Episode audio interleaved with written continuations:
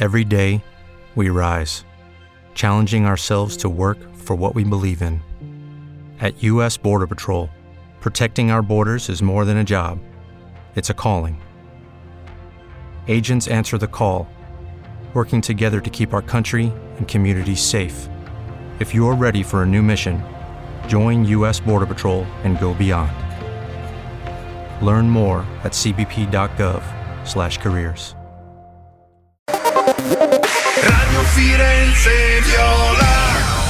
Chi si compra? Allora, se viene Sarri mi gira il coglione. Rifò l'abbonamento da Venturina e fa una settimana sì, una no, avanti e indietro. Penso due ottimi portieri. Va bene? Mettiamolo per iscritto. Bene, bene, bene. Come direbbe un grande cantautore italiano chiamato Fabio Ferri: cari sorcini, il tempo a disposizione è finito e le chiacchiere stanno a zero. Ragazzi, non ci prendiamo per il culo. Il giorno sei un coglione e il giorno dopo sei un fenomeno. Di Nardo un fenomeno. Mi fermerei un attimo, anche perché c'ho da bere un bicchiere d'acqua, perché siamo andati a Home e De Treni.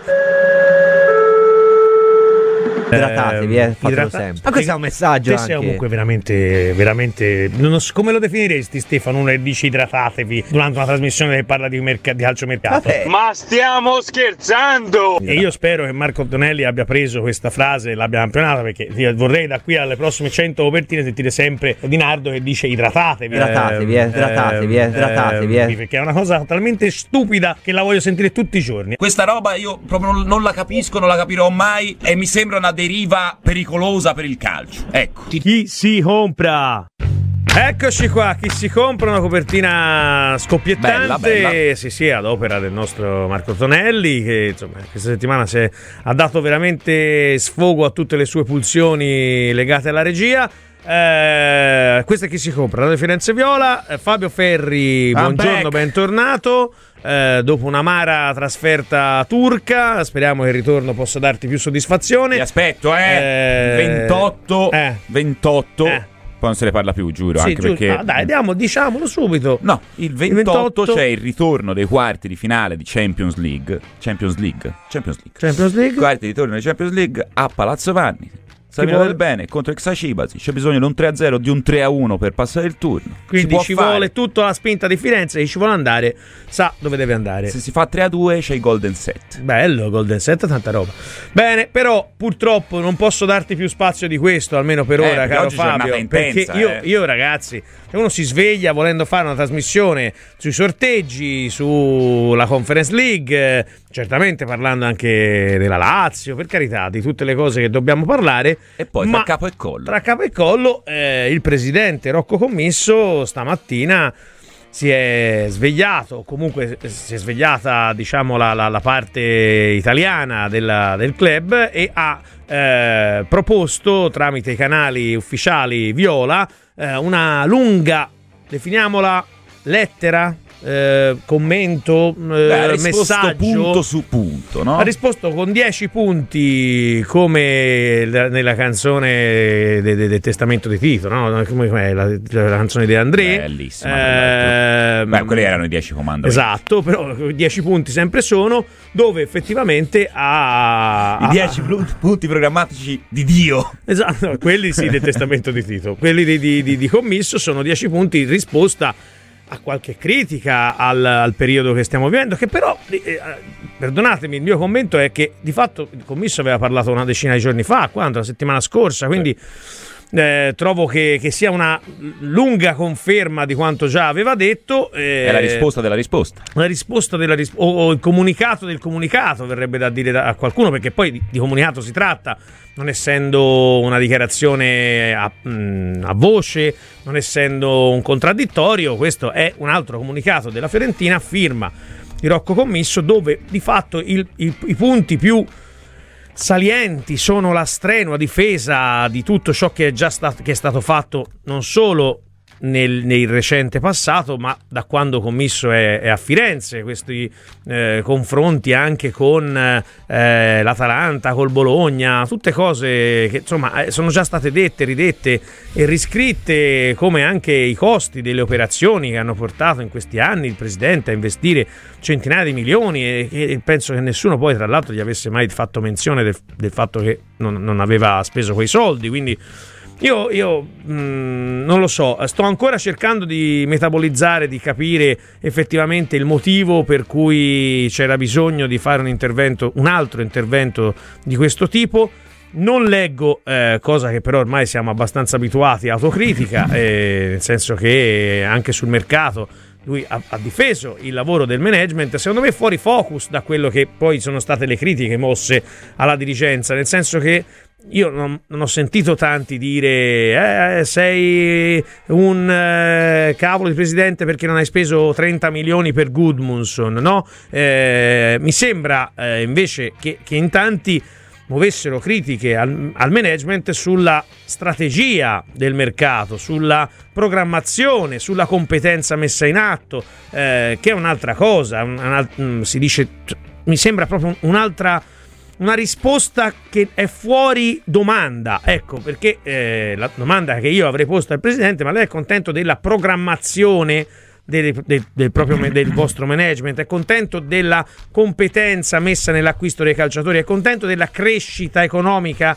del parco giocatori? Queste sono le domande che avrei posto a Commisso, e penso la risposta non sarebbe stata la stessa che ha dato tramite questi punti. Però il condizionale è d'obbligo, perché ovviamente avrei, certo, non si possono fare questi scambi, diciamo, botta e risposta con il presidente o con Joe Barone, sua manolonga per quanto riguarda il club, non si possono fare. Però ecco, diteci anche voi cosa ne pensate, 348 75 3973. Questi primi 30 minuti vorremmo cercare insieme a voi di capire che cosa vi lascia anche queste dichiarazioni, perché a me francamente non cambiano niente rispetto a ieri, cioè non trovo dentro a queste dichiarazioni un qualcosa di sbagliato, ma nemmeno qualcosa di evoluto, cioè non trovo un'evoluzione, perché poi alla fine la dichiarazione che ha dato il titolo a questa lunga lettera è semplicemente quella che riguarda proprio la difesa dei dirigenti e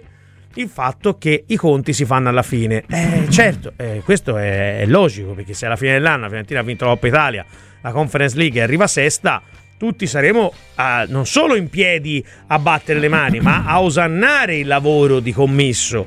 Però oggettivamente nell'ultimo periodo i risultati, che tra l'altro ha commentato anche lo stesso Commisso subito in partenza dicendo: anche io sono dispiaciuto per quello che sta accadendo. Quindi è chiaro che un presidente che comunque è lucido sa che questi risultati non sono risultati che fanno piacere, però tutto ciò che viene dopo, ecco, è una, come purtroppo sta spesso accadendo nel mondo della Fiorentina, un'autonarrazione che è scevra da autocritica e quindi che non trovo un'evoluzione. Poi sulla squadra è l'ultima, no?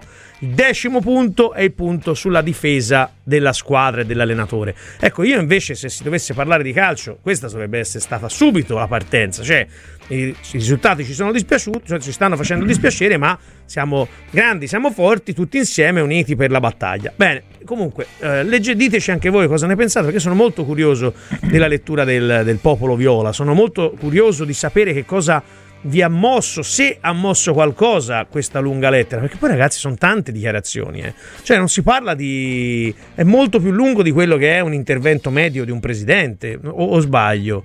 Sì, non di quelli di Commisso, perché di solito parla in rare occasioni, ma quando parla per un'ora e mezzo. Sì, l'ultimo punto, se vuoi lo leggo a sto punto, facendo anche un gioco di parole. Per concludere, ricordatevi sempre che siamo un gruppo unito, il mister, i calciatori, lo staff e tutto il management della società lavorano costantemente per migliorare e crescere ogni giorno con serietà e impegno, e sono certo che tutti insieme affronteremo questa seconda parte di stagione con la volontà di ottenere gioie e risultati da condividere e festeggiare insieme a voi. E questo non potrebbe essere altrimenti, cioè nel senso, questo vince un po' il premio grazie al cavolo della giornata, perché comunque tutti ci aspettiamo che il comparto staff tecnico d'Italiano abbia voglia di migliorarsi, ci aspettiamo che i giocatori, essendo professionisti, ambiscano a vincere più partite possibili, e soprattutto mi aspetto che un club di calcio, al di là del Viola Park o dello stadio, che tra l'altro è un altro tema di cui parleremo ampiamente oggi, perché come avete sentito in C'è Polemica con Dario Baldi ci sono state tantissime dichiarazioni di Nardella, che ha fatto visita ai cantieri che hanno iniziato a coinvolgere i franchi per la ristrutturazione, però ecco, oltre a questi temi è normale che un club ambisca a fare di meglio, e lo ha detto anche in questa lunga lettera, ha detto che lui e quindi la Fiorentina vuole fare meglio dell'anno scorso, ma per fare meglio dell'anno scorso bisogna arrivare minimo settimi, perché la Fiorentina è arrivata ottava, però il settimo posto, a meno che non ci sia il ranking eccetera eccetera, comunque varrebbe sempre la Conference League. Dovrebbe vincere la Conference League o dovrebbe vincere la Coppa Italia, cioè uno di questi tre aspetti devono essere, arrivare al successo finale per migliorare la passata stagione, ed è assolutamente nelle corde della Fiorentina poter fare questo. Quindi tutti siamo d'accordo sotto il punto di vista degli obiettivi, la verità mi trova però da dire che, ripeto, forse non era richiesta questa ennesima autoapplauso sulle cose fatte, come quella dice dove ho preso la Fiorentina. La Fiorentina è stata presa della Valle in Serie A, certamente una posizione di classifica non consona alla storia del club, ma comunque con un indebitamento pressoché zero, se non zero, con un acquisto Vlahović, Chiesa, insomma, cioè, quindi non è che è stata presa dalla melma o dalla C2, è stata presa in una situazione comunque normale. Poi anche il fatto di dire la Fananta in 7 anni è arrivata in Europa, a noi sono bastati molti meno anni, benissimo, però poi la Fananta una volta arrivata in Europa si è confermata andando anche oltre, andando in Champions, investendo. No, la Fiorentina non ha vinto nessun trofeo, non l'ha vinto nemmeno l'Atalanta, quindi è un paragone che di fatto lascia il tempo che trova. Io non trovo un'evoluzione davanti a queste dichiarazioni, ma ditecelo. 348 75 13 933. Leggo un po' qualche messaggio. Allora, mi dispiace doverlo dire, ma la Fiesole ha sbagliato nuovamente, prima non contestando i direttori sportivi quando si doveva, secondo cantando spendere bisogna spendere dopo Empoli, perché lui ha speso male, ma ha speso. Questo è Ettore.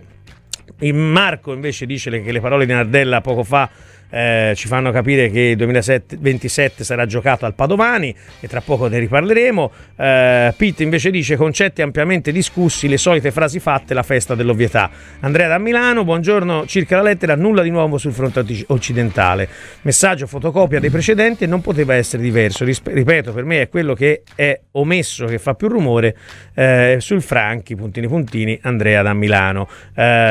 Insomma, questi sono i vostri primi messaggi, continuate a scriverci 348 75 933, come sempre anche come i vostri messaggi audio, per farci capire quelle che sono anche le vostre impressioni sulle parole di Commisso. Leggiamo anche i due passaggi iniziali. Il primo punto è il punto sulla difesa dell'operato del management. Penso per questa ragione che gli attacchi ricevuti dai nostri dirigenti che si occupano di mercato siano fuori luogo. Seppur la nostra rosa avesse avuto necessità di rinforzi, non significa che il club avrebbe dovuto lanciarsi in operazioni "spericolate", tra virgolette, che, ricordo, non danno in ogni caso mai nessuna garanzia di successo. Questa è la difesa sbagliata dell'operato dei propri dirigenti, nel senso che, come dicevo prima, io non ho mai sentito un tifoso che abbia detto questi non hanno preso Gudmundsson, non spendono una lira. Io ho sempre sentito dire non hanno fatto il mercato che serviva al tecnico, che serviva a Italiano, perché lui ha chiesto un esterno e gli è stato preso una punta, ha chiesto un esterno e gli è stato preso un terzino, 2 prestiti, uno secco, uno con diritto di riscatto, cioè quello che è stata la critica nei confronti dei dirigenti non è stata su Gudmundsson, perché questa è la risposta a non avete preso Gudmundsson e lui risponde così, ma nessuno avrebbe alzato il dito su quello, cioè, quindi questo è un qualcosa che mi dispiace, anche perché poi i messaggi degli ascoltatori prendono una direzione abbastanza chiara. Per esempio Daniele ci dice: ma il presidente è consapevole che va rifatta più di mezza squadra?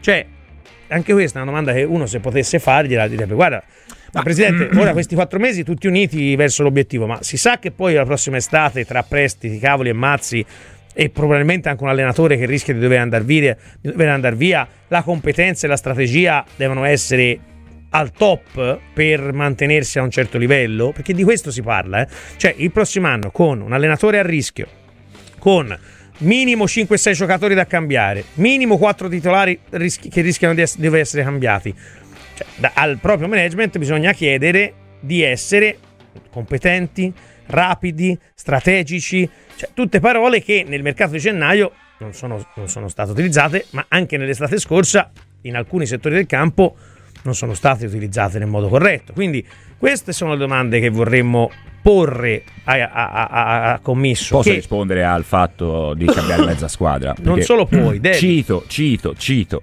Siamo convinti di avere una buona squadra. Questo è uno dei passaggi iniziali proprio della lettera di Commisso, in cui appunto viene detto che comunque la convinzione è di avere un gruppo di livello e appunto, come dice lui, che ci ha portato molto in alto nella prima parte di stagione. Probabilmente è una convinzione, quella dell'amico che ha mandato il messaggio, non condivisa dalla società, non condivisa dalla Fiorentina, che pensa di aver fatto le operazioni giuste per gennaio per rinforzare una rosa comunque a loro avviso già competitiva. Poi il fatto che ci siano tanti giocatori in scadenza, che molti siano prestiti secchi, che insomma comunque alcuni giocatori il prossimo anno inevitabilmente non li rivedremo a Firenze, questo è un altro discorso e non viene affrontato, se vogliamo dirlo. Però ad oggi mi pare di capire che la Fiorentina società considera comunque questa rosa non per metà da cambiare, magari da rinforzare, da integrare, ma non per cambiare per metà.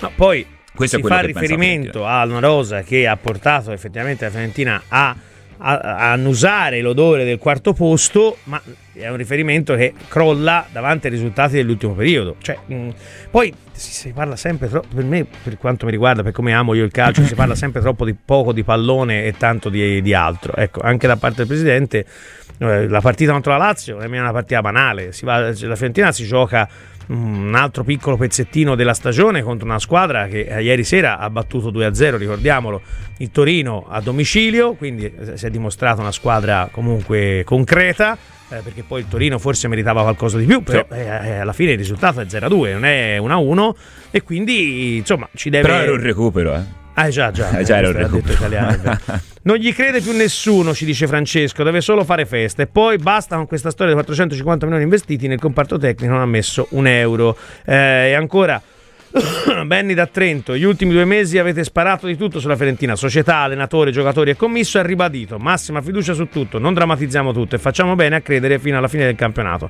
e io credo che ora la condizione sta tornando, i 3 tenori sono rientrati, c'è solo da crescere d'ora in poi, io sono fiducioso. Bene Benny, noi leggiamo volentieri anche del sostegno, ma anche perché ma anch'io sono fiducioso che con il rientro dei più forti la Fiorentina andrà un po' meglio. E poi vogliamo ribadire un'ennesima volta, perché poi tra una critica e l'altra, tra un'opinione e l'altra, tra una lettura e l'altra, noi spesso ricordiamo che la Fiorentina è in lotta per gli obiettivi che si era preposta a inizio anno. È passata solo la Supercoppa, che era un po' una lotteria, la Fiorentina ha straperso la lotteria della Supercoppa, ma anche insomma era la coppa che meno interessava, anche leggendo i vostri messaggi in generale in questa stagione. Quindi la Fiorentina è assolutamente in linea con tutti gli obiettivi che può rincorrere, e quindi tutti dobbiamo credere nella possibilità che la Fiorentina riemerga da questa situazione negativa che si è portata dietro nel corso del mese e mezzo passato.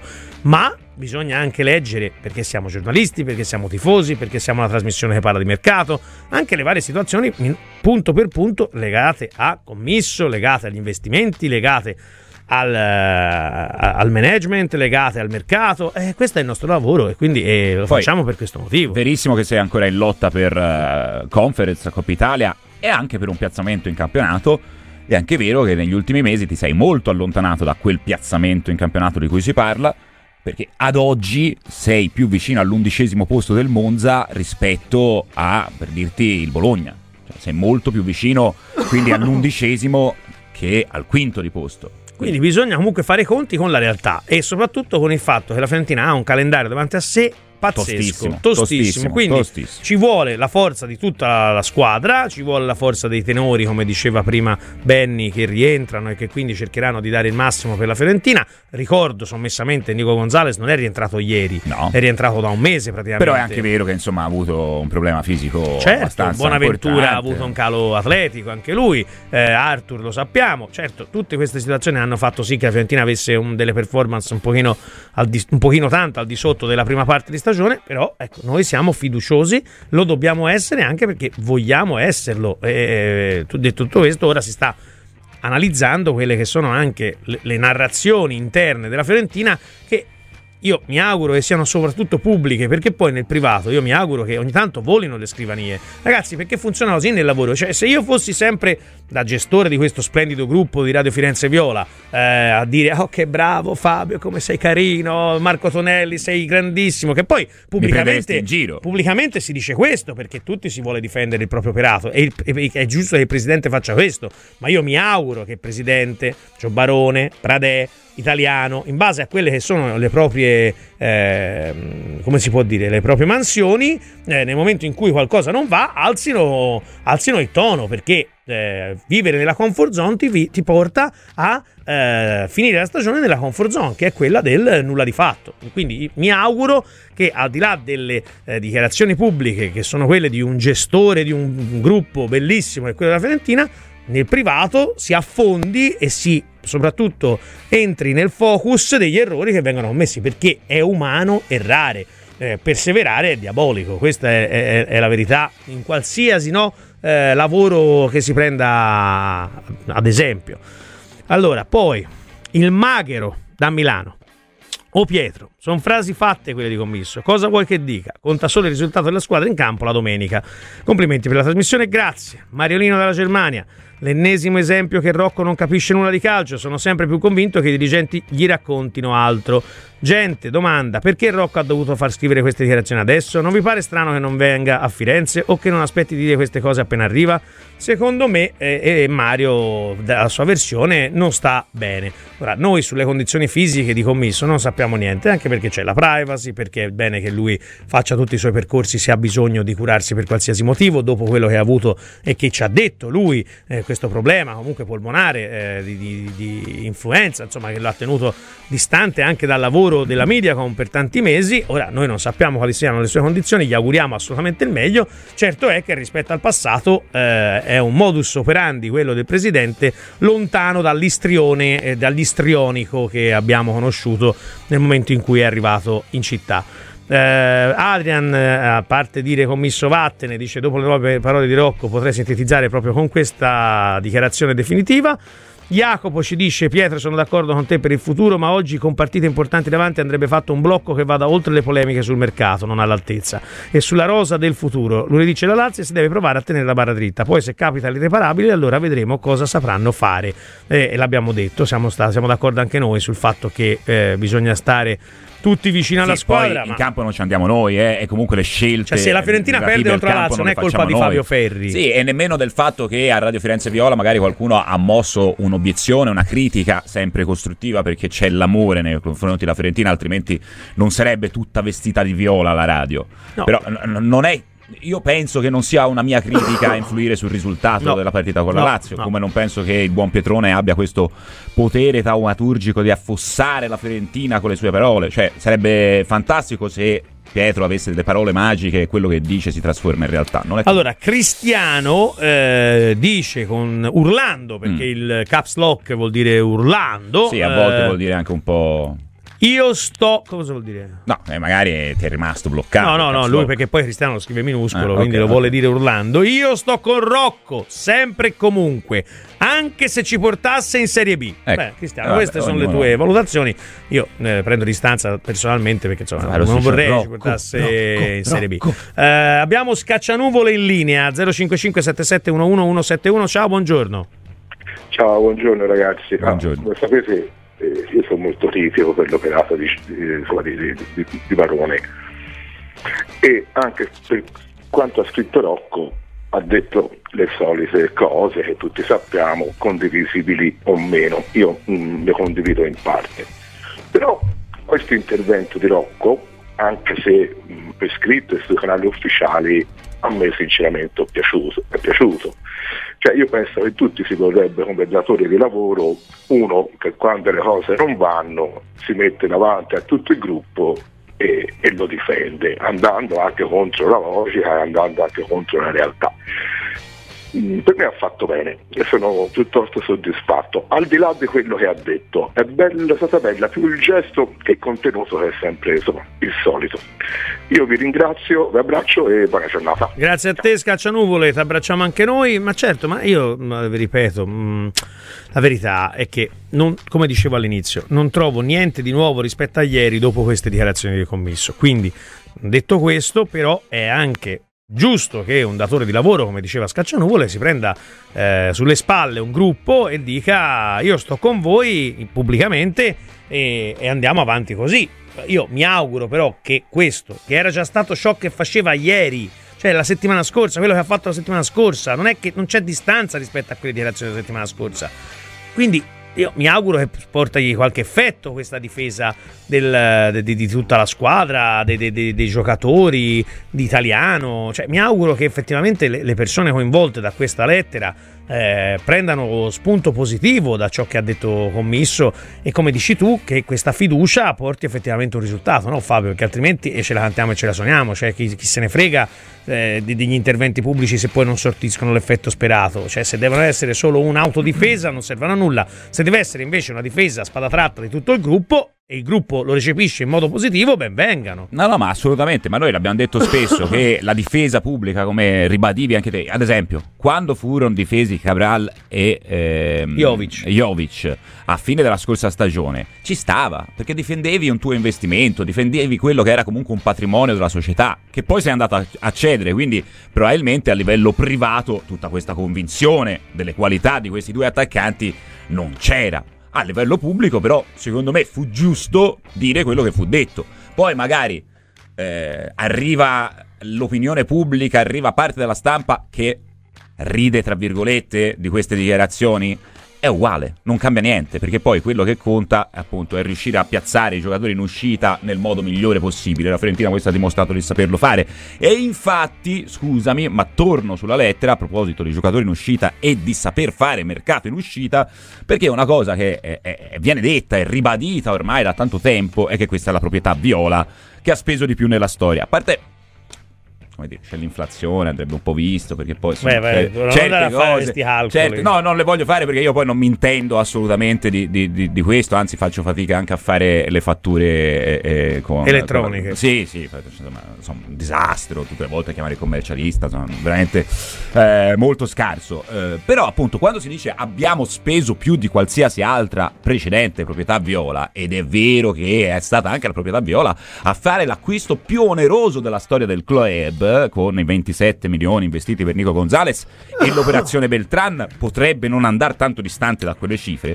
È anche vero che riporto da sito gianlucadimarzio.com che l'operazione Vlahović, cioè l'uscita di Vlahović verso la Juventus, è la quinta operazione più onerosa di sempre della storia della Serie A, non della Fiorentina, della Serie A, quindi tutte le squadre che compongono questo fantastico campionato ormai da un po' di tempo. Quindi è vero che sei la proprietà che probabilmente ha speso di più, sei anche una delle proprietà che ha incassato di più dalle cessioni, c'è dubbio, perché Vlahović e lo stesso Chiesa ti hanno fruttato qualche soldino. Poi non c'è dubbio. Questo non vuol dire no, cioè vendere Vlahović e vendere Chiesa, l'abbiamo sempre detto, non è un problema in sé. Certo, magari a gennaio vendere il proprio centravanti è qualcosa di unico che si era visto, penso, pochissime volte, anche se questa società, cioè, di cose uniche viste pochissime volte ce ne sta facendo vedere sempre una in più.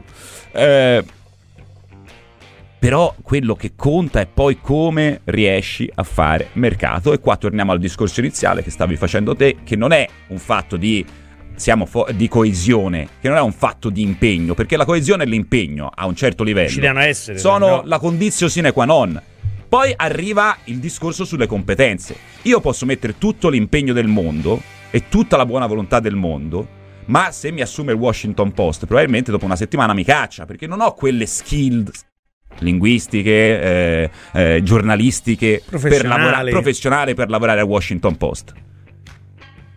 Cosa mi direbbe il direttore del Washington Post? No, però Fabio, bravo, perché ti impegni, non sai una parola di inglese. Siamo coesi, sei un bravo ragazzo, la tua mamma fa la pasta al forno, buona, bene, bravo, bis, continua così. No, mi direbbero uè, bello, svegliati, perché o fai bene o te ne vai. Certo, no, è molto comprensibile il discorso delle competenze che vanno messe in piazza per poter riuscire ad avere successo. Poi Luca ci dice: Commisso sempre più patetico, si dimentica sempre i quasi 150 milioni entrati fra Chiesa e Vlahović. E ancora andiamo avanti, anzi facciamo una cosa, siccome sono già tanti messaggi audio, continuate a mandarceli 348 75 3933. Adesso stiamo parlando di Commisso, tra poco parleremo di Conference, nella seconda ora cercheremo di capire anche qualcosa di più di tutte le dichiarazioni che ha fatto Nardella a proposito dello stadio. Insomma, c'è tantissima carne al fuoco su questa, per queste due ore insieme a Chi si compra, ma iniziamo con il primo messaggio sulle dichiarazioni di Commisso. Buongiorno da Francesco di Avessa Caserta. Condivido la sua lettera, però vorrei dirle una cosa: se i suoi collaboratori, dove ha dato fior di milioni di euro, fino ad ora non hanno fatto nessun tipo di sorpresa di calciatori che emergono alla grande, mi dite perché lui non li licenzia? Fate voi almeno questo. Posso dire una cosa? Dillo. A me non piace chiedere il licenziamento delle persone, cioè a me proprio è una cosa che dà sui nervi, perché se qualcuno lo facesse nei miei confronti mi incavolerei veramente come un pazzo. Ho detto incavolerei perché ho sentito la copertina, quindi con un sacco di parolacce, mi devo un po' raffinare, mi devo un po' ripulire. Però chiedere il licenziamento di una persona secondo me non è il massimo. Detto questo, si ritorna lì, ci sono delle competenze. Se hai delle competenze puoi stare a un certo livello, se non hai quelle competenze si può fare anche un passo indietro, si possono anche dividere le responsabilità, perché in una società grande come la Fiorentina non è che se non fa il mercato la persona X non può farlo un altro, magari quella persona poi viene dirottata su, che ne so, gestire il discorso stadio, gestire il discorso Viola Park, gestire il discorso giovanili, gestire il discorso marketing della società, che è così importante. Commisso nella lettera ci dice che le revenue sono aumentate, che comunque a livello di incassi questa società è più forte rispetto al passato, quindi sicuramente c'è da applaudire a una crescita dei guadagni di questa società. Se poi non si sa acquistare il giocatore giusto, qua sì, comunque il core business di una società di calcio rimane quel rettangolo di quanto? 110 per 85, 90, a seconda del campo. Dipende da che campo. Insomma, vabbè. Dipende sì, sì. Al Camp Nou è bello grosso, sì. Però per ora il Camp Nou non l'abbiamo toccato. Alla settimanese è molto stretto. Ma manca il riga, è più piccino secondo me. Vabbè. Ma mi piace sei andata a cercare questa cosa delle misure del campo. Al Camp Nou ci si sogna ad andarci un giorno, noi. Al Bernabeu noi si sogna ad andarci più un che giorno. All'RFS Riga, certamente. Esatto.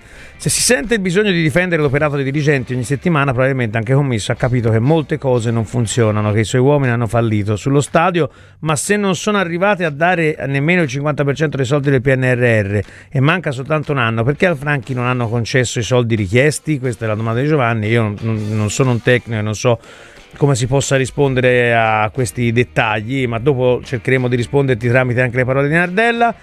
Dido ci dice: io sto con il nostro amato patronno, abbracciamoci e volemo sebbene.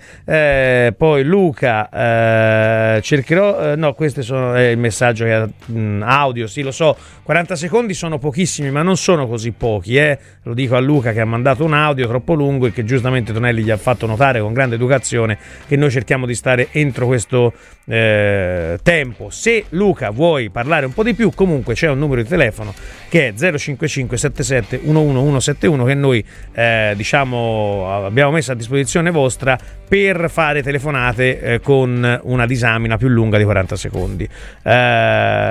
Poi comunque la lettera di Commisso dichiara anche che vi ascolta, perché ci ascolta, dice perché rispondendo secondo me in qualche modo di modus di aver ascoltato le prime critiche, le prime analisi del suo intervento. Sì, del suo intervento, chiamiamolo così, insomma, come lo definiresti? Non lo so, è intervento, è un messaggio, urbi e torbi. Sì, però interviene. Vabbè. No, volevo rispondere anche a Marco da Campi che ci dice: buongiorno Maremma, ragazzi avete sempre da criticare, strumentalizzare ogni parola, ma non si può cercare di stare coesi ed uniti fino alla fine, dai ragazzi forza Viola. E noi abbiamo detto adesso, Marco, allora parte del nostro mestiere ci impone di fare opinione su ciò che viene detto dal presidente, sulle notizie, sugli infortuni, sul mercato. E oltre a questo, secondo me, questa è la mia versione della vita, non della Fiorentina, cioè stare zitti e far sì che gli eventi scorrano intorno a noi porta al fatto di essere riportati via dalla piena. Cioè, invece a me piace nuotare dentro l'acqua, quindi dentro i problemi, dentro le critiche, anche quelle che vengono mosse contro di noi. Per questo ti rispondo, cioè, non è che nessuno qui vuole strumentalizzare niente, anzi io vorrei che la Fiorentina da domani facesse 10 partite di fila con 3-0 netti in tutti i campi, in tutti i laghi, in tutti i luoghi, però chiaramente staremo a vedere partita per partita, sempre con la speranza dei tifosi di vedere un rendimento migliore, non c'è dubbio. Allora, altro messaggio audio, vai. Scusa Rocco, ma tu ti chiami Commisso o ti chiami Commisso? I don't understand. Un pazzo di nome Svezia. Ah, questo era Flavione. Grande Flavione, ciao Flavione. Andiamo avanti, vai Marco. Come si voleva dimostrare nella lettera di Rocco Commisso è evidente il fatto che loro non fanno mai autocritica, sbagliano sempre, i bischeri sono tutti quegli altri, e io gli dico presidente, ci vediamo a maggio, poi si farà i conti per vedere questo progetto a cosa porterà, e poi il 1 luglio voglio ridere perché dovrà rifare tutta la squadra con Joe Barone che dovrà pensare alla parte sportiva. Ultimo messaggio, che il calcio si può fare anche spendendo poco, basta avere competenza e umiltà. Enrico Pontaema.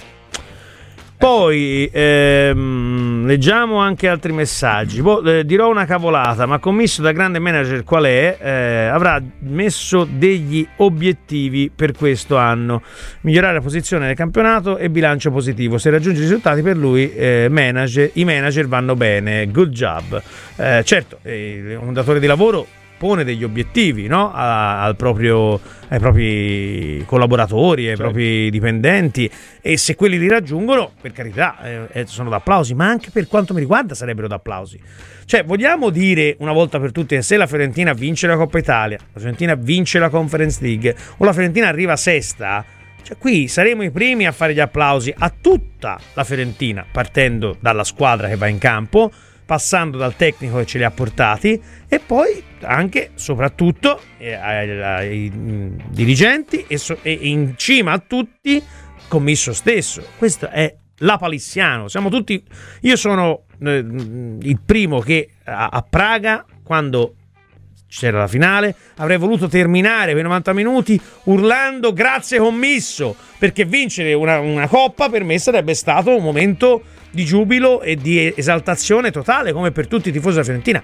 Questo non è accaduto, ci riproviamo quest'anno, però detto questo non si può far finta di niente, non si può far finta che la Fiorentina nell'ultimo mese e mezzo ha fatto schifo, non si può far finta che il mercato non è stato quello che ha chiesto il tecnico. Cioè, queste cose vanno sottolineate nelle tantissime ore di diretta che vi fanno compagnia every day, day by day, giusto?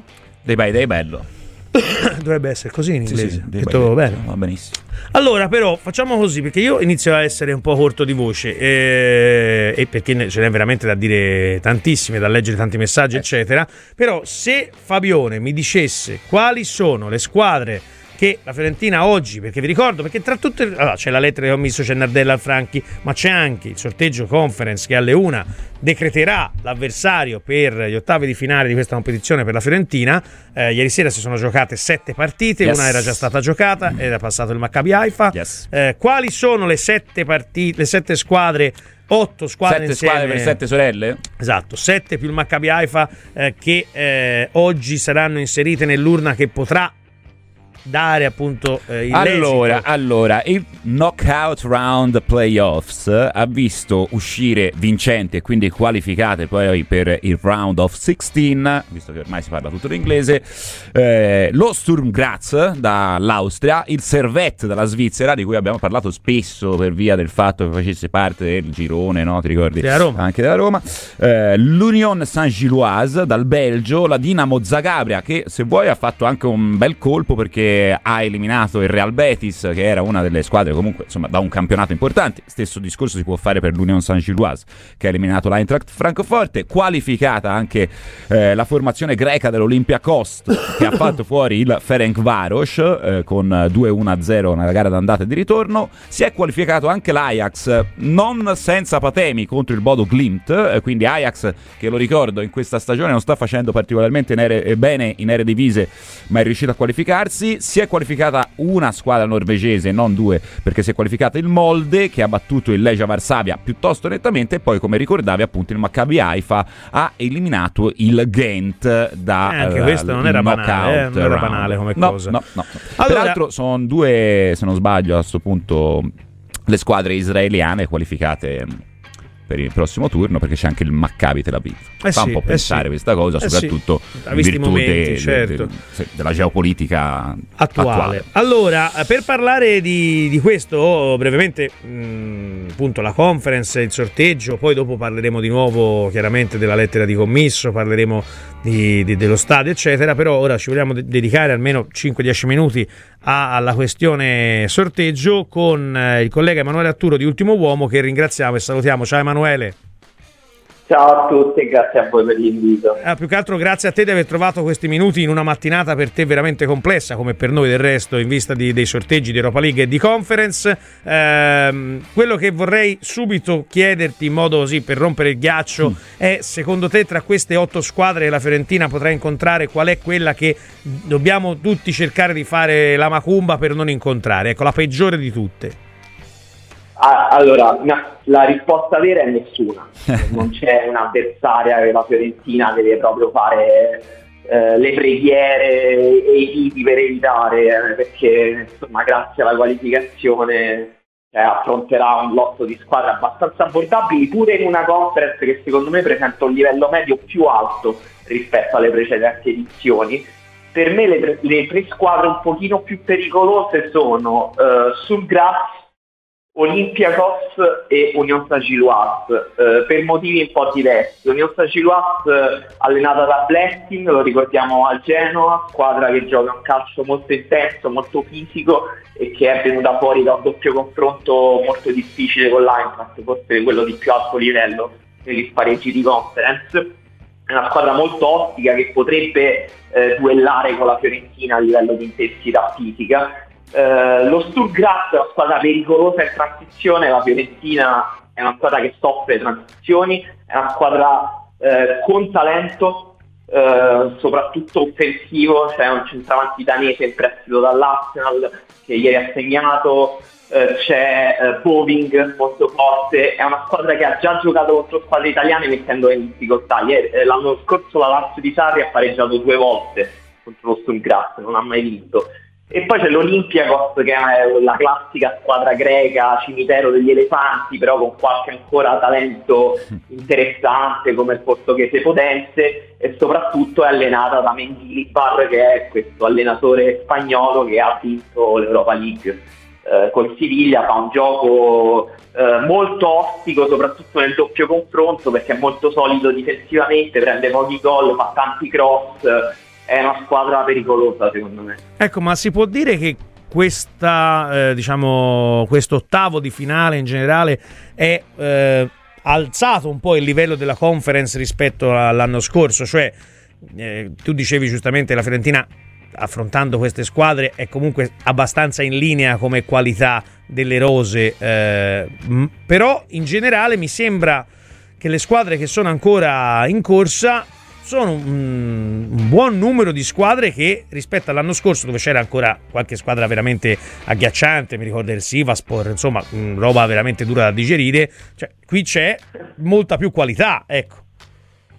Sì, le squadre veramente veramente un po' scherzo ironiche della Conference sono poche, cioè il Servette, il PAOK forse, anche le squadre israeliane, insomma non si capisce bene come abbiano fatto ad arrivare fin qua, ma ci stanno squadre veramente forti e soprattutto squadre forti nel doppio confronto, con allenatori esperti, con squadre esperte che fanno un gioco difficile nel doppio confronto perché è un gioco spesso difensivo. A chi mi riferisco a Lille di Fonseca, che ricordiamo in Italia come un allenatore fatto passare per un pazzo filosofo visionario. A Lille fa un gioco di transizioni, contropiedi, molto duro difensivamente e che sarà tosto perché ha giocatori di talento. Poi Aston Villa di Emery non ha neanche bisogno di presentazioni, stiamo parlando di un mago delle coppe europee, una squadra molto in forma, tostissima, probabilmente la squadra favorita di questa Conference. E poi tutta una serie di squadre comunque interessanti, il Fenerbahce ha Dzeko, Tadic, giocatori espertissimi, la Dinamo Zagabria, anche un avversario che potrebbe essere ostico per la Fiorentina, e poi sì, l'Ajax, Victoria Pilsen, insomma il livello medio è abbastanza alto, cioè sono d'accordo che è più alto rispetto agli scorsi anni. Sì, un pochino si avvicina piano piano un po' all'Europa League nel suo massimo, chiaramente non nelle squadre medio-basse come ci ricordavi, però le squadre migliori iniziano ad avere un livello leggermente più verso l'Europa League rispetto ai primi due anni, soprattutto il primo, ma anche all'anno scorso. Prima di dare la parola a Fabio, visto che prima ti ho chiesto quale squadra evitare e tu hai detto delle cose molto interessanti, soprattutto leggendo quelle che sono le caratteristiche della Fiorentina, quindi di offrire anche per esempio non dico il catenaggio ma la difesa e il contropiede, le transizioni rapide, quindi assolutamente complimenti per come ti prepari per questi sorteggi insomma che affronterai tra poco. Volevo chiederti se c'è una squadra secondo te proprio per le caratteristiche della Fiorentina che invece sarebbe perfetta da incontrare, visto che abbiamo detto quelle non buone, troviamo anche quella da cercare insomma di influenzare questa urna. Ripeto che tutte le squadre che la Fiorentina può incontrare, come avete giustamente detto voi, la Fiorentina è comunque parte favorita con tutte. Il resto delle squadre sono tutte, secondo me, abbastanza portabili. Il Servette forse è la squadra che in questo lotto è quella più debole, l'abbiamo vista anche nel girone con la Roma, la Slavia Praga, passata come migliore terza quasi per caso. Una squadra con un livello qualitativo obiettivamente molto basso, ma anche il Molde per me è una squadra che gioca con un 3-5-2 insomma abbastanza schematico, che non è particolarmente intenso anche fisicamente. Per me la Fiorentina contro queste squadre dovrebbe essere tranquilla. Teoricamente anche il Maccabi Haifa è una squadra che non è neanche in cima al campionato israeliano. E insomma la Fiorentina con queste squadre parte favorita certamente. Emanuele, prima di Maccabi Haifa è in testa, però insomma campionato israeliano. Sì, è sempre il campionato israeliano. Ecco. Sì, assolutamente. Emanuele, prima di salutarti, io visto che la nostra trasmissione, quella attuale in cui siamo in corso di svolgimento, si chiama Chi si compra, ti chiedo se nella Conference League 2023-2024 vedi qualche giocatore che potrebbe essere interessante anche in ottica fiorentina. Non ci dire Leon Bailey dell'Aston Villa, ti prego, perché ovviamente insomma sì, teniamo fuori quelli forti, magari prendiamoli, no, quelli che sono appetibili, cioè quelli possono effettivamente economicamente essere appetibili, se no era una battuta ovviamente, no, nel senso c'è un giocatore che magari si è messo particolarmente in mostra, che magari non conoscono tutti, un underdog. La Conference League sì, ne offre diversi. Allora a me piace molto Boving dello Sturm Graz, anche se non gioca sempre titolare, però è un trequartista che può giocare anche mezzala, secondo me interessante, di talento. Dopodiché, secondo me la Fiorentina, un giocatore che quando lo vedo penso la Fiorentina avrebbe bisogno di questo tipo di giocatore, è Benjamin André del Lille, che è un mediano che ormai è anche un po' in là con l'età, non è giovanissimo, però intelligentissimo, molto duro difensivamente. La Fiorentina forse questo tipo di giocatori un po' più duri servirebbero. Poi un giocatore interessante che si sta mettendo in mostra è dell'Union Saint-Gilloise, che è una squadra che negli ultimi anni ha tirato fuori tantissimi giocatori di talento, pensiamo a Mitoma del Brighton per esempio. Quello più interessante forse quest'anno è Cameron Huertas, che è una specie di trequartista esterno offensivo, che la Fiorentina insomma ha sempre bisogno di giocatori creativi che investino qualcosa sulla tre quarti. Voi lo sapete bene, magari questo Huertas e lui a me piace. Ecco, prima di salutarti davvero in un flash, siccome ci ha scritto Simone al nostro numero 348-7593933, Vlodarczyk o Vlodarchuk, non so come sarà la pronuncia in polacco, attaccante dello Sturm Graz, cosa ne pensi? Sinceramente non lo conosco. Vabbè, certo, la punta comunque dello Sturm Graz. No. Tra l'altro invece a questo, oltre a Boving che ho citato, c'è questo georgiano, è un po' un momento in cui si parla spesso di georgiani. Kitišvili, veramente forte, insomma l'avete visto anche voi da quello che mi dite, è un giocatore pure un po' esperto, non è giovanissimo, sì. È un 96, è un interessante. Sì. È il 10, fra l'altro, il numero 10, sì, in genere, garanzia insomma di qualità, una certa qualità. Meno, di qualità. Emanuele Atturo, grazie mille di essere stato con noi, appunto collega dell'Ultimo Uomo, e insomma buon lavoro in questa giornata di sorteggi. Grazie, buon lavoro. E a presto, grazie mille Emanuele. Insomma, interessante come le squadre citate da evitare non siano state l'Ajax, no? O squadre che hanno un blasone diverso, ma squadre come lo Sturm Graz, che giustamente Emanuele ci ricordava che l'anno scorso pareggiato 2 volte contro la Lazio e che ha nelle sue caratteristiche tecniche effettivamente qualcosa che può mettere in difficoltà la Fiorentina attuale. Detto questo, ascoltiamoci un altro paio di audio. Dai. Anche se aspetta, facciamo una cosa, leggiamo messaggi arrivati sulla conference. Ci riteniamo gli audioni? Sì, dai, ora più che altro dopo torneremo a parlare di Commisso, però ora chiusiamo su questo discorso della conference. Magari se qualcuno ci vuole dire chi vuole incrociare o chi non vorrebbe incrociare, è comunque un qualcosa di sempre molto interessante, poi divideremo anche le nostre preferenze. Buongiorno, l'Union Saint-Gilloise gioca nello stadio del quartiere Forest di Bruxelles. L'anno scorso hanno dominato il campionato e si sono suicidate all'ultima giornata. Quest'anno sono ancora più dominanti, è meno conosciuta ma la più forte, soprattutto che la Fiorentina torna a fare la Fiorentina. Saluti Leo da Maastricht. Assolutamente ragione. Ieri ho guardato l'Ajax, contropiede puro e catenaccio, e anche la Lazio ha aspettato e colpito. È forse un segnale? Sai, le squadre si preparano a affrontare la Fiorentina perché è molto leggibile, questo purtroppo va detto in questo periodo soprattutto. Buongiorno ragazzi, domanda: avete mai sentito una proprietà pubblicizzare? Ah no, questa è un'altra, dopo lo leggiamo. Pietro, la scorsa volta Marinella aveva detto che preferirebbe l'Ajax agli ottavi, ora che si è classificata la vorrà ancora? Io penso di sì, sai, penso proprio di sì. Però io non lo vorrei, ti dico la verità, perché con il massimo rispetto per Marianella, io gli posso solo legare i calzari, no?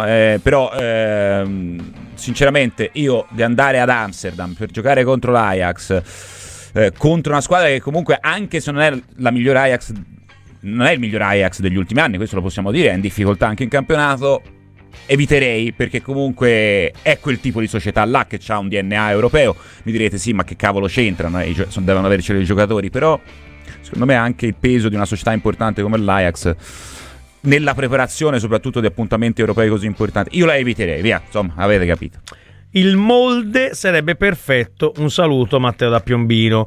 Poi c'è anche come Riccardo. È Molde lontano, però il Molde. È Molde lontano. È bella, questa la tua, complimenti. È molto lontana. No, poi Riccardo che non passa giorno e non ci ricordi quanto a lui faccia schifo la Conference League, ci scrive: che bello, stamani parlate di altri sport, purtroppo mi sono collegato tardi e sentendo i nomi delle squadre non riesco a capire di che sport si tratti. Sì, però dai. Potete ridirlo, grazie. Coppa dopo lavoro, quindi questa. Però Coppa Dopolavoro, dove ci sono Ajax, Olympiacos, squadre che comunque fanno la Champions anche spesso, dove l'Eintracht Francoforte non riesce a qualificarsi perché va fuori con l'Union Saint-Gilloise, che l'anno scorso ha fatto molto bene in Europa. Insomma, io ci andrei piano. Real Betis è andato fuori dalla Conference, insomma, certo, 16esimi, certo. Non mi sembra una coppa così. E poi siccome noi leggiamo tutto, non abbiamo citato anche di Riccardo, non abbiamo citato nemmeno quelle che sono passate direttamente perché l'avevamo già raccontato, però insomma il Fenerbahce, l'Aston Villa, il Bruges, insomma, il Lille stesso di cui ci parlava anche Emanuele Atturo. A me non sembra proprio una coppa così dopolavoristica. Poi ricordo che l'anno scorso nella finale del dopolavoro ferroviario non c'è stata una vittoria, quindi prima vinciamola e poi magari diciamo che è una coppetta, ma prima vinciamola. Qualunque squadra che esca dal sorteggio oggi giocando così male ci può eliminare. Questo è Roberto da Pistoia, l'ottimismo e il profumo della vita. Io, dice il Pelle, vorrei un'israeliana solo perché non mi sta particolarmente simpatica Israele.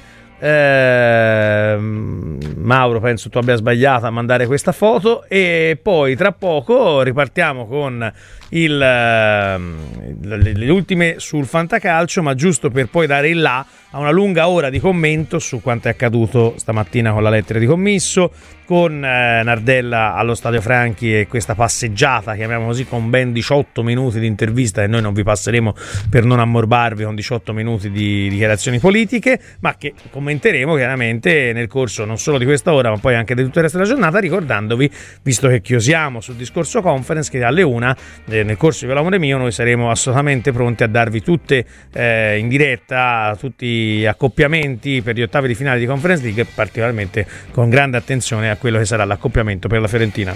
Torniamo tra poco. Radio Firenze Viola.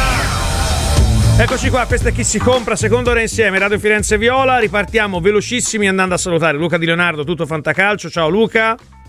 Eccoci ragazzi, buona giornata a voi. Anche a te, come sempre prima del turno di fantacalcio facciamo il punto sulla giornata che sta per iniziare. Questa volta dobbiamo andare velocissimi perché a Firenze abbiamo veramente una quantità di tematiche che non sappiamo nemmeno come arrivare in fondo alla giornata, quindi grazie Luca, vai pure.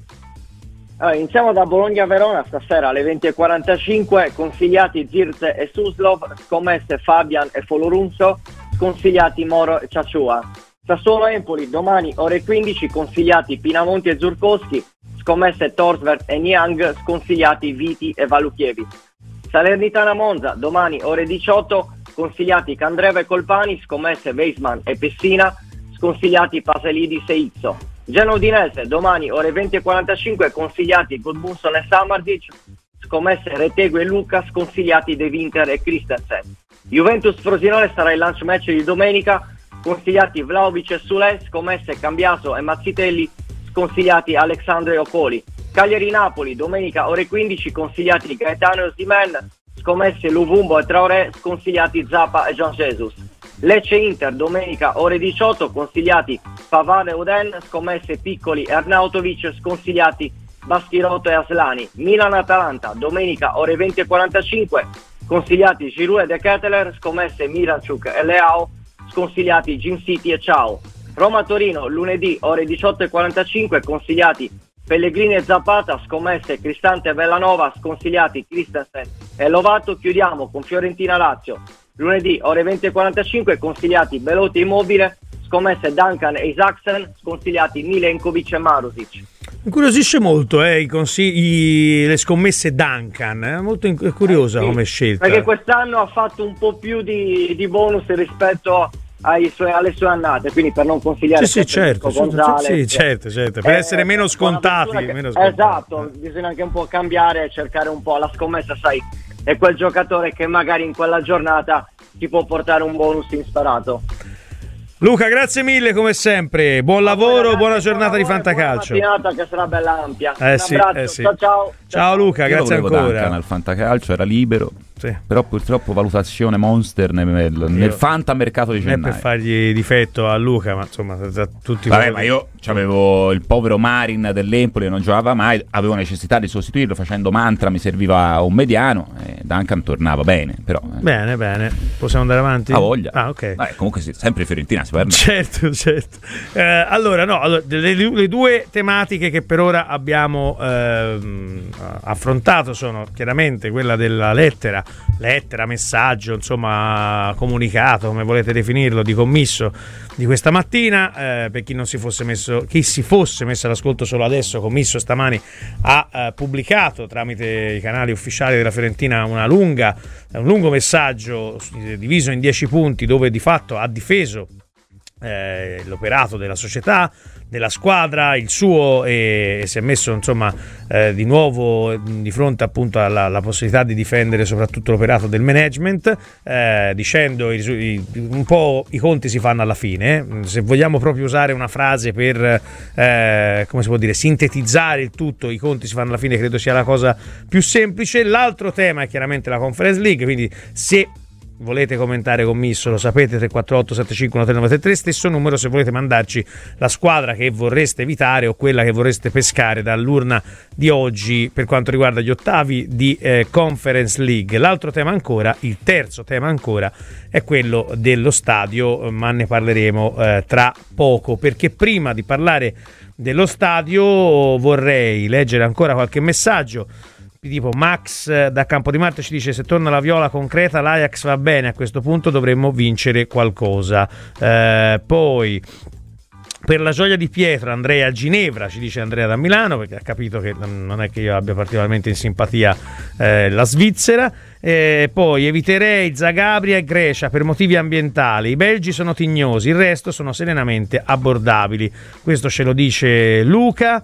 Ale dalla Lunigiana si chiede: ma dell'Ajax è rimasta solo la storia? È una bella domanda questa, è rimasta solo la storia dell'Ajax? No, vabbè, però io lo dicevo, mi pare siano quarti o quinti in questo momento in campionato, recupero, sono quinti in questo momento a quota 36 dietro a Zeta Alkmaar, Twente, Feyenoord e PSV, ma la cosa più inquietante è che il PSV ha 62 punti, l'Ajax ne ha 36, questa stagione solo 10 vittorie, 6 pareggi e 6 sconfitte. Non è il miglior Ajax di sempre, poi sicuramente ci sono come sempre dei giocatori interessanti, però sì, sicuramente come diceva anche il buon Marianella è una squadra che in questo momento è più abbordabile di qualche stagione fa, quando aveva i vari d'Elite tutta un'altra squadra. Leggo anche qualche messaggio della prima ora riguardo a Commisso. Ciocco Sciabolata ci dice: se leggi il punto 6 al contrario ti arriva un cross tagliato di Barone in soggiorno. Questa è la Ciocco Sciabolata. Poi la Lazio cinica: il Torino gioca molto bene, adesso ho paura, concedetemi un po' di paura. Questa è la citazione di Duccio. Ale invece scrivere oggi e sottolinea oggi che a fine stagione non si sa i giocatori che resteranno, la situazione dell'allenatore eccetera eccetera, non è critica costruttiva. Va bene Ale, ci faremo consigliare da te senza problemi. Buongiorno ragazzi, Rocco comunque non è coerente con il mercato che ha fatto a gennaio, dice che vuole migliorare rispetto alla passata stagione e poi il mercato di gennaio non prendi un buon esterno che ti ha chiesto il mister. Questa è la lettura di Alessandro. Mario invece dice: buongiorno, io credo che sia più salutare per tutti riassegnarsi a questo stato di cose, per questa proprietà non è importante il confronto con la stampa, il risultato sportivo, ma soprattutto non parlare di calcio, sono anni che stiamo argomentando sul nulla purtroppo. Questo era il laconico messaggio di Mario. Ascoltiamoci un messaggio, vai Marco. Buongiorno Pietro, se lui ti ha detto che non sono piaciute le rite fatte alla dirigenza e che i risultati parleranno per quello, vuol dire che lui è già contento per quello che ha fatto, perché quello è stato fatto. Perché devi dire per ogni cosa, vi devi dire al centesimo io tutto al millesimo, cioè un pochino da solo non ci arrivate. Lui è contento così, me l'ha detto. Voi per forza vi deve dire le cose a lettera. Ah, io ho detto il contrario Pedro, guarda, ho detto anzi che se a me non dice niente, dice tutto alla squadra, a Barone, lo dice a Pradè, lo dice a Burdisso, lo dice Italiano, lo dice giocatore per giocatore, io preferisco, perché a me che mi venga a dire per lettera che è stato grande non mi interessa niente, perché nel momento in cui alzerò un trofeo da tifoso della Fiorentina sarò il primo a portarlo in trionfo, non so se mi spiego, cioè per me Commisso ha fatto gli interventi giusti per difendere la squadra, poi tutto ciò che c'è dentro a questi interventi è un qualcosa che al tifoso interessa poco, ma questa è la mia versione e ti ripeto, per me può anche non pubblicare una lettera di questo tipo, se poi dentro al Viola Park, dentro al Franchi, dentro a casa sua come penso che faccia, perché forse io faccio capire male quello che penso di Commisso, ma secondo me Commisso sicuramente non è uno sprovveduto, penso anche che sia un uomo che sa fare business ed è sicuramente un capo d'azienda, quindi queste tre cose mi fanno pensare che nelle segrete stanze, che giustamente non prevedono l'ingresso né di tifosi né di giornalisti né di persone estranee al club, lui farà quello che deve fare, cioè parlerà chiaramente degli obiettivi che vuole raggiungere e a fine anno, come ha detto lui per primo, si tireranno le somme. Quindi io non sto criticando Commisso per quello che ha detto e non ha detto, e non lo sto nemmeno criticando in generale oggi, perché francamente sto dicendo semplicemente lui ha preso le sue posizioni. No, l'unica tra virgolette critica che gli faccio è che più o meno sono le stesse cose che ha detto quanto una settimana fa, 10 giorni fa, quindi forse non ritenevo fosse utile ribadirle, però se lui pensa che sia utile anche per mandare un messaggio dentro al club, benissimo così. Non so se mi sono spiegato? Secondo me sì. Bene, allora questo era un po' alla Fabio Ferri. Sì. Allora, vediamo anche che cosa. No, anzi, ascoltiamoci un altro audio. Dai, Marco, sì, ti faccio lavorare. Su. Buongiorno, infatti è rimasto tutto come il prima, il caro presidente, quello che ha detto, le solite cose che dice sempre. La cosa però migliore che insomma che ha speso è sempre bilancio d'azione. Già, mi sarebbe che vi facesse fare qualche domanda a voi, a giornalisti, del presidente, tipo quella che spero che una volta gliela fate, potete fargliela, perché hai venduto tutti quei giocatori e non hai comprato nessuno. Di buono, tutto qua. Ciao a tutti gli altri cattolici, Romagna Viola. Ciao Renato, no, non è che non ha comprato nessuno, hai detto bene, poi di buono. Però comunque buono. Tra quegli acquisti qualcuno l'anno scorso ha portato in finale fiorentina, c'era, cerchiamo di non vedere sempre solo la parte negativa, anche se è quella che poi anche dai messaggi, perché poi i messaggi smuovono giustamente gli animi, lo stomaco, la pancia, quello che volete, e dunque è chiaro anche che spesso siano messaggi di critica e noi come sempre passiamo assolutamente tutto, però diciamo che la Fiorentina anche ora, attualmente, oggi il 23 febbraio del 2024, ancora in corsa per quello che deve, che sono i suoi obiettivi, quindi non buttiamo l'acqua sporca col bambino. Questi giorni credo di averlo detto 100 volte questa frase. Poi Roberto da Pistoia: ho letto adesso la lettera di Commisso parafrasando una vecchia canzone di Mina, parole, soltanto parole, disco rotto, ci dice appunto Roberto. E poi Armando dalla Francia: la Fiorentina è implosa, sarà dura quasi con tutte, questo è il suo pensiero.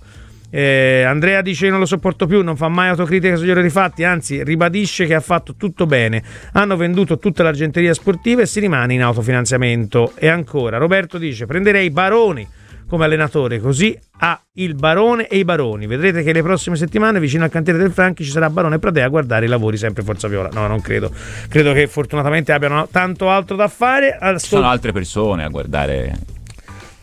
Chi c'è? Nardella? No. Ah sì, vabbè, quelli che dici la Digos, va bene, cioè la Digos era la ricostruzione è che essendoci stata la sicurezza del cantiere aperto da poco, ha visto che questa persona si aggirava, voleva attaccare, ha fatto una telefonata alla polizia che comunque evidentemente era in zona ed è arrivata prontamente a interrompere l'atto di MM 57enne fiorentino che aveva già in precedenza appeso il clown con la faccia di Commisso a Ponte Vecchio. Questo per chiosare sulla presenza o meno della Digos intorno allo stadio.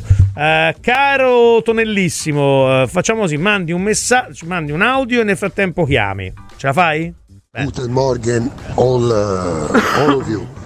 Crescita, ambizione, programmazione, vittorie del club sono persone non gradite a Viola Park.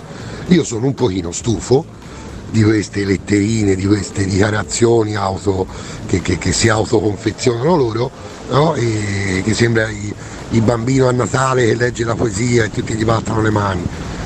Ecco sì, io poi spero che poi mi smentiscano, perché poi si arriva quinti, sesti, si vince, comprano Adama Traoré e Lewandowski, e quindi io poi sto zitto, cambio idea e gli batto le mani. Per ora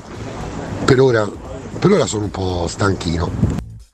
Allora, questo è il messaggio del nostro ascoltatore. È un po' stanchino, quindi no, anche qui cheat. Sono un po' stanchino. No. un po' stanchino, è una super cheat. Di quale? Raffrescami, perché guarda, Forrest Gump. Ah sì, che bello. Sono un po' stanchino. È vero, è vero. Per tutta l'America. Grande. È vero, e si ferma da un momento all'altro. Sono un po' stanchino. Geniale. Forrest Gump è strepitoso. Abbiamo però in collegamento il direttore TMW Radio, nostro amico veramente Marco Piccari. Ciao Marco, buongiorno. Buongiorno a tutti. Allora caro re delle bufere, il discorso è questo. Ti avevo chiamato e coinvolto per parlare di quello che poteva essere la Conference, di quello che poteva essere la partita con la Lazio, eccetera eccetera. Poi tra capo e collo c'è piovuto anche un intervento molto lungo di Commisso. Non so se hai avuto la possibilità di dargli uno sguardo, se hai letto da qualche parte quello che è stato detto, ma insomma Commisso ha di fatto difeso la propria dirigenza per quanto fatto in questi anni, fatto a gennaio, e ha detto, facendo un sunto vero massimale, i conti si fanno alla fine dell'anno. È così, diciamo, in generale per tutte le squadre, nel calcio, nello sport, cioè anche a metà anno è giusto dire i conti si fanno in fondo, oppure insomma un pochino di lettura si può anche dare a quello che succede nel corso della stagione? Beh, penso che la stagione va commentata passo passo, e quindi è giusto pure, diciamo così, commentare quello che vediamo. Cioè, questa frase qui siamo abituati anche qui a Roma a sentirla, insomma. Noi abbiamo lo Tito che dice spesso queste cose, il presidente della Lazio è uno che dice sempre che i conti si fanno a fine anno, quindi siamo abbastanza siamo abituati a sentire queste parole, però è anche vero che noi dobbiamo commentare quello che vediamo e credo che sia giusto sottolineare alcune cose. Credo che sia Lazio che Fiorentina, per accomunarle così in questo avvicinamento alla sfida, potevano fare qualcosa un po' di più nel mercato anche a gennaio, visto come andavano le rispettive squadre e visto anche l'obiettivo eventuale che potevano conseguire. Sono ancora in lotta comunque tutte e due per un eventuale posto nella zona Champions, però insomma qualcosa potevano fare da questo punto di vista. Poi è chiaro che i conti si faranno alla fine, per vedere se hanno avuto ragione loro nel fare queste scelte in questa stagione. Però Pietro, penso che sia una cosa che i dirigenti, i presidenti, insomma abbastanza frequente, no? Accomuna tanti proprietari. Sì, diciamo accomuna tanti proprietari. Noi da parte nostra non possiamo è vero, i conti si fanno alla fine, sicuramente questo è un discorso veritiero, però cammin facendo dobbiamo anche commentare quello che vediamo. Cioè, se si apre una sessione di mercato e poi non viene fatto nulla, è giusto anche che venga commentato questo. Potrebbero aver avuto ragione, però in questo momento possiamo anche dire che forse qualche cosa poteva essere fatto, ecco.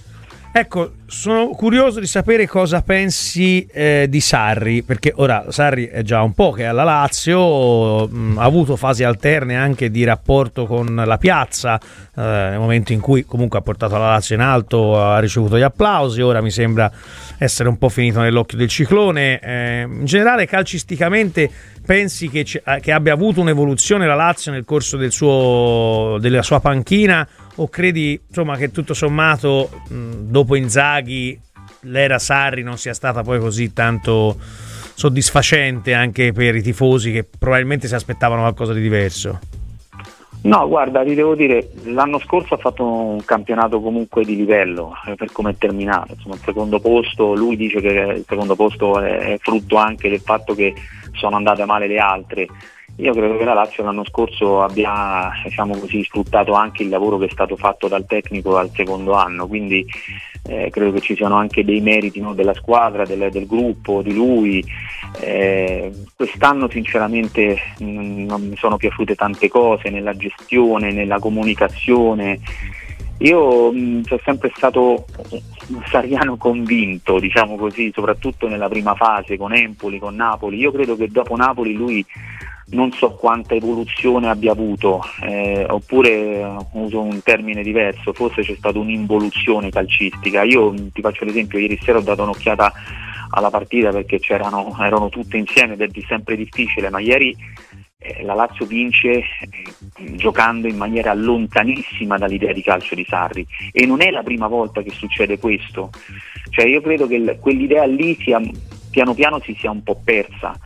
Io sarei mi piacerebbe chiedere a Sarri se lui è contento veramente di questa squadra. A me non sembra, dalle parole, dai commenti, non lo so, io ero abituato a vedere un altro tipo di calcio vedendo Sarri. Credo che ci sia stata un po' un'involuzione, non so se è dettata dalla squadra, dettata dai giocatori che lui evidentemente non sono vicino alla sua idea di calcio. Ti posso soltanto dire che qui comunque la piazza in generale rimane vicina all'allenatore. A proposito di Lazio e del periodo recente della squadra di Sarri, insomma, è arrivato anche un risultato piuttosto importante, anche se poi ovviamente c'è da giocare la gara di ritorno contro il Bayern Monaco, sì, una vittoria per 1-0. Volevo chiedere se questo risultato in qualche modo, ecco, ha cambiato anche un po' la percezione dell'ambiente, anche un po' il clima intorno alla squadra. No, la percezione è del grande entusiasmo, perché è stata una partita che comunque ha portato, c'era insomma lo stadio pieno, una bellissima atmosfera, risultato positivo, tra l'altro che complessivamente, soprattutto nel secondo tempo, va pure un po' stretta la Lazio, e quindi questo, c'è grande attesa per questo ritorno. Però l'ambiente vuole anche la possibilità di giocarsi il posto Champions in questo finale di campionato, quindi diciamo c'è così un atteggiamento positivo per il risultato diciamo così conseguito con il Bayern, la voglia di vedere questa gara di ritorno, però di chiedere a questa squadra di fare qualcosa anche in campionato in più. Insomma, troppe prestazioni altalenanti quest'anno, questo è stato un po' sottolineato spesso sia alla squadra che allo stesso allenatore. Prima di salutarti, Marco Picca, direttore di TMW Radio, diciamo tra un anno le panchine di Fiorentina e Lazio saranno le stesse? Secondo me no. Ti devo rispondere proprio secco così. Sì, ma argomentamela un pochino, fai una mezza bufera, trova un modo di dici, cioè, no, Sarri dove andrà? Sarri dove andrà secondo te? Ma magari viene alla Fiorentina. Viene alla Fiorentina perché lui comunque so che vorrebbe riavvicinarsi un po' al suo ambiente, quindi potrebbe pure fare una scelta di questo tipo. Italiano mi sembra che secondo me sia l'ultimo anno con la Fiorentina, poi se succede qualcosa di diverso vediamo, però mi sembra che anche lui sia un po' alla fine di questo ciclo. Un allenatore che sinceramente anche lui mi aspettavo molto di più da questo allenatore. Credo che poi, sai, sempre la responsabilità ai presidenti, che ti mancano i giocatori. Io penso che poi un allenatore debba anche sfruttare al meglio il materiale che ha, e se non hai il materiale per poter attuare fino in fondo la tua idea di calcio devi cambiare qualcosa. Io questo integralismo sinceramente non lo condivido molto. Vedo che ci sono degli allenatori che riescono a sfruttare meglio il materiale che hanno, cambiando magari anche idea. Non è un delitto, insomma, quindi aggiustare un po' il tiro se non hai i giocatori per poter fare a pieno la tua idea di calcio. Ce lo vedreste la Lazio? Italiano? Sì, ce lo vedrei come ambiente, sì, perché piace questo tipo di idea di calcio. Non so quanto cambierebbe rispetto a Sarri. Ecco. Va bene. Caro Marco, appuntamento come sempre con Maracanà su TMW Radio. Grazie di essere stato con noi. Grazie, e a presto, voi. Buona giornata. A presto, ragazzi. Ciao a tutti. Ciao Marco Piccari, collega appunto direttore di TMW Radio. Ora io a Sarri alla Fiorentina ci credo come che non lo so, dimmi te. Come non lo so, fai te. Cioè, il Lecce si qualificasse alla prossima Conference League. Bene, ok. No, io sono dell'idea sì che sia molto complicato. Guadagna anche tanto Sarri, perché... Sì, ma ora al di là di guadagnare, i rapporti che sono stati più o meno creati, colloqui con la Fiorentina, diretti o indiretti, raccontiamoci quello che vogliamo, però prima di Italiano mi fanno dire che è molto complessa l'idea che possa effettivamente rinascere un affetto tra le parti. Credo più a un'idea di che si possa fermare anche per un anno, se non definitivamente, Sarri. Sarebbe anche cambiare panchina anche il Bologna. Questo discorso del figlio che è andato di fatto a curare il figlio in Valdarno, vicino a casa sua, lui mi hanno raccontato che avrebbe tanta voglia di avvicinarsi al settore giovanile, far crescere questo club insieme al figlio. Insomma, vediamo, perché credo che sia ancora tutto aperto da questo punto di vista. Chi ci sta chiamando via WhatsApp sappia che non possiamo rispondere, che possiamo rispondere però allo 055 77 11 171. Ora Amico mio Marco Tonelli, abbiamo una quantità di messaggi che è praticamente un tir. Non so se riusciremo a ascoltare tutti, però noi ci proviamo. Partiamo alle 11.26 perché oggi comunque abbiamo fatto commento, abbiamo parlato delle parole di Commisso, parleremo più tardi anche di Nardella, insomma ce n'è di tante di questioni aperte, compresa la Conference. Partiamo con i primi due. Buongiorno ragazzi, io rimango sempre più sbigottito da, appunto, come avete chiamato voi, l'autonarrazione di Commisso. Fa paragoni con l'Atalanta, ma l'Atalanta sta facendo la storia da 10 anni a questa parte, la proprietà dell'Atalanta. Sta lottando per traguardi che mai, per cui aveva mai lottato in tutta la sua storia. La Fiorentina, cioè il risultato massimo mai raggiunto, il 7° posto da Commisso, dovrebbe essere la norma. È la media della posizione, anzi sotto la media della posizione della Fiorentina dal dopoguerra. Ma di che cosa stiamo parlando? No, veramente io ci rimango. Ciao ragazzi, sulla lettera di Commisso, ma lui è il campione, il re della tautologia e della retorica. Cioè, non dice nulla e dice sempre lo scontato e non lo so, fa finta di sfuggire dalla realtà. Lorenzo dalle due strade.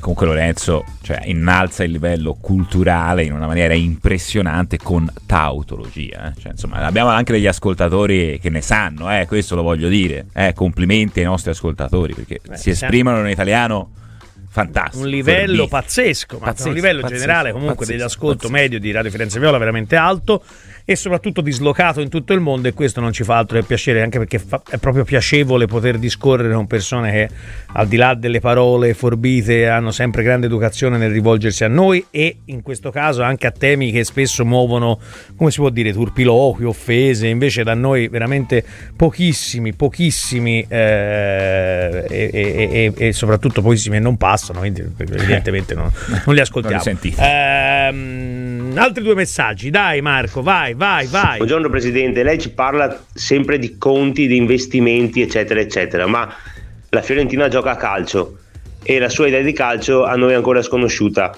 Se punta sui giovani ha sbagliato allenatore, se punta a vincere ha sbagliato mercato, ma il problema è che noi non sappiamo qual è la sua idea di calcio. Quindi se per cortesia, dopo tutti i commercialisti che ha soddisfatto, ci potrebbe spiegare che idea di calcio vuole a Firenze. Grazie Gabriele. A me mi sembra che si stia esagerando. Quest'uomo ha costruito un impero sulla comunicazione e tantissime aziende americane si rivolgono a Mediacom per la comunicazione aziendale.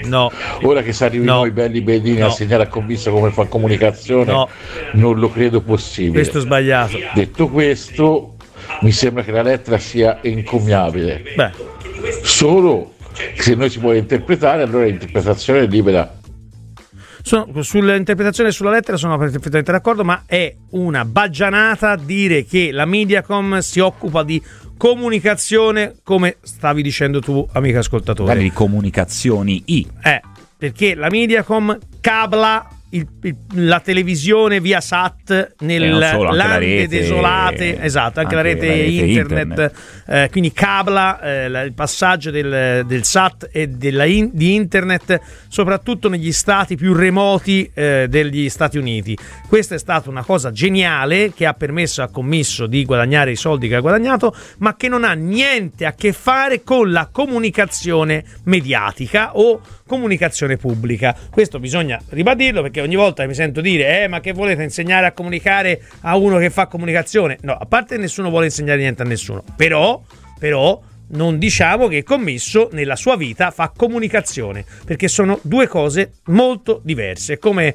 non so, fai un esempio te che sei più bravo con gli esempi, è come se a un fornaio tu chiedessi di tagliare la ciccia, cioè sono due cose diverse. La stessa, no, secondo me più di macinare il grano, che il fornaio non lo macina il grano, è la farina. Bravo, vedi, sei più bravo di me. forte, sei fortissimo. Ho scoperto una cosa in cui sono forte. Marco non ti è piaciuto. Marco non ti è piaciuto. Dicelo uno te. No, vabbè, sì, buona, tanto sì, ci vuole. Allora, buongiorno. Lui si occupa di comunicazione. Sì, lui si ecco, è come se si dicesse che Marco Tonelli si occupa di comunicazione. No, fa il regista, non è che si occupa di comunicazione. Non è che Marco deve redigere, scrivere un comunicato per Radio Firenze Viola. Regista, scusate, ieri ho visto un bellissimo film, lo consiglio a tutti, Belfast. Se non l'avete visto, guardate. Di Loach? No, di chi è? No, Belfast, non so chi è il regista, non me lo ricordo, però bellissimo film. Fra l'altro ho visto che ha vinto la migliore sceneggiatura del 2022 all'Oscar. Sei troppo forte. No, bellissimo, guardatelo. Molto si bello, può tornare a parlare di... Scusa, io lo so, pensare al regista. Io buongiorno a tutti. Io non ho più voglia di sentire sempre le stesse cose da parte di Commisso e quindi non lo ascolto più di tanto. Ho deciso che continuerò a seguire e tifare la Fiorentina senza sperare di poter arrivare a nessun traguardo, con tanta rabbia nei confronti di chi la sta affossando. Questa è Silvana. Aldo ci dice: buongiorno, non diamo troppa importanza alle parole di Commisso, aspettiamo i risultati delle prossime settimane e poi giudichiamo, e se dovesse andare male, come è molto probabile vedendo le ultime prestazioni, contestiamo fortemente. Questo era Aldo. Due messaggi, vai Marco. Ciao ragazzi, spero proprio che Vincenzo Italiano ieri sera, gustandosi Torino-Lazio, abbia preso appunti sul catenaccio mascherato e organizzato di Maurizio Sarri. Ciao da Marco. Ciao ragazzi, oggi giornata di conference con i sorteggi, volevo parlare della conference. Allora, io ho letto le cifre del prossimo anno della ripartizione fra Champions, Europa League e Conference. Allora, di una cifra iperbolica che viene data a queste tre competizioni, il 74% va alla Champions, il 74%, e l'8,5 va alla Conference. Ciò vuol dire che chi va in Conference prende un ottavo di quello che va in Champions. Cioè, capite che cosa vuol dire? Vuol dire che l'Atalanta, se va in Champions, prende le 8 volte noi, Federico. Questa è una lettura molto corretta sulla questione del raffronto con l'Atalanta. Lasciamo perdere il Bologna, che storicamente per la prima volta dopo anni si trova a competere per stare sopra la Fiorentina. Dopo anni, dopo decenni. Non so da quant'è che il Bologna è arrivata alla Fiorentina, magari nel periodo dove la Fiorentina è arrivata 15ª, può darsi, ma comunque arrivava esima lo stesso. Quindi per la prima volta dopo anni il Bologna torna ad essere competitiva per la zona europea. Sull'Atalanta, quello che a me preme dire è che l'Atalanta storicamente è sempre stato un club inferiore alla Fiorentina e tornerà ad esserlo, lo dico sempre, prima o poi tornerà ad esserlo, perché è la storia che ci impone questo discorso. Ma insomma, va bene. Io su questo non sono così convinto. Va bene, ma te non devi essere convinto. No, perché ti dico, Bergamo comunque è una periferia ricca della Milano industriale e non tornerà sotto la Fiorentina. Però non è scontato che lì non ci sia un giro d'affari importante che porta anche a investire nella squadra. Poi, detto questo, non si discute il fatto che nella loro storia proprio non hanno niente a che spartire. L'Atalanta, come veniva definita un tempo, la regina delle provinciali, perché era la squadra, se non sbaglio, a aver fatto più campionati di Serie B. Volevo infatti arrivare a dire che l'Atalanta storicamente ha quel rendimento lì, quindi grande Serie B, qualche prestazione in Serie A, la finale con la Fiorentina persa, eccetera eccetera.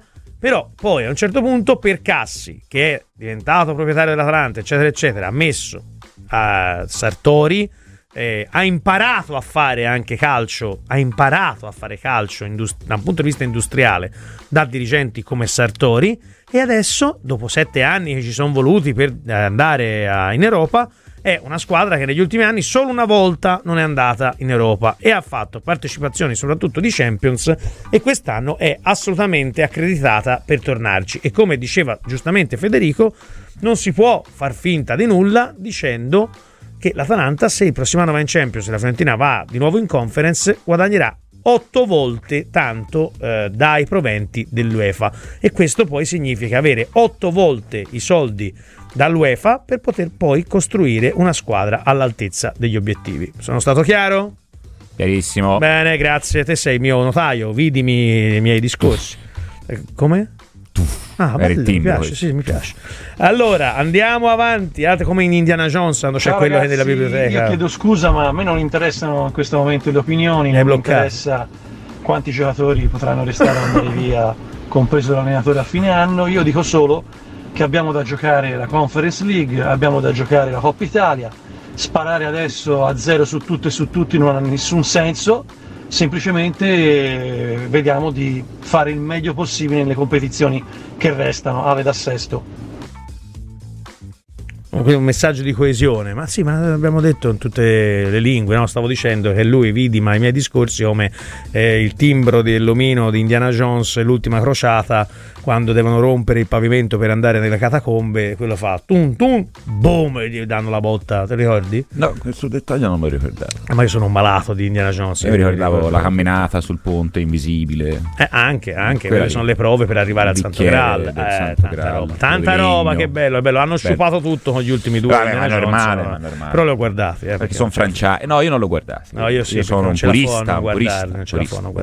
Allora, poi Massimo dice per Commisso vive in una realtà virtuale. Poi invece Andrea ci dice: ascolto messaggi, leggo le reazioni in rete a lettere Commisso, per carità sono sicuramente parziali, magari c'è una maggioranza silenziosa, questa è da Prima Repubblica, però il sentimento è fortemente negativo, ma questo non gli interessa a questi proprietari, vabbè, gli interessa di sicuro, e io credo che una lettura un pochino più dentro alla questione della seconda lettera, diciamo, di Commisso ai suoi tifosi, dopo quella a voce fatta la settimana scorsa, sia proprio perché lo stesso Commisso si sta rendendo conto che intorno alla gestione del club ci sia effettivamente dello scoramento, che non è propriamente nei confronti di Commisso, almeno certo ci sono i Commisso vattene, che sono una percentuale molto risicata rispetto alla totalità del tifo viola, ma invece la critica nei confronti di chi gestisce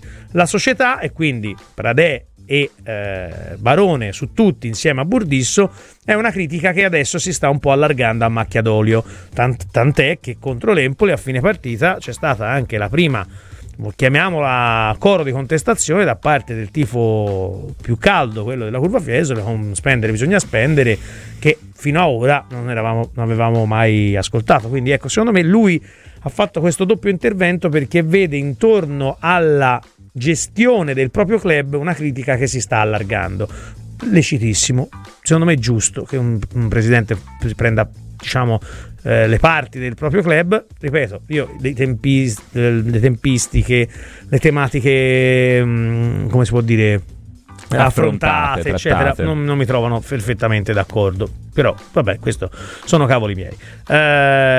Poi abbiamo, non so come si fa a riparare con questi messaggi, va bene, dai Marco, tanti, vai, gettane tanti. Radio Firenze Viola, sì, ho sentito anch'io le parole di Commisso, non tutte, sintetizzate, sì, il campo effettivamente sta già parlando, poi vero, i conti si fanno alla fine, ma le premesse direi che non sono affatto buone. Comunque è giusto che lui difenda il suo operato, i suoi uomini per ora, ma a giugno spero abbia capito, ci sarà da rivoluzionare tutto. Chiaramente enesima fake news di Rocco, basta, non se ne può più.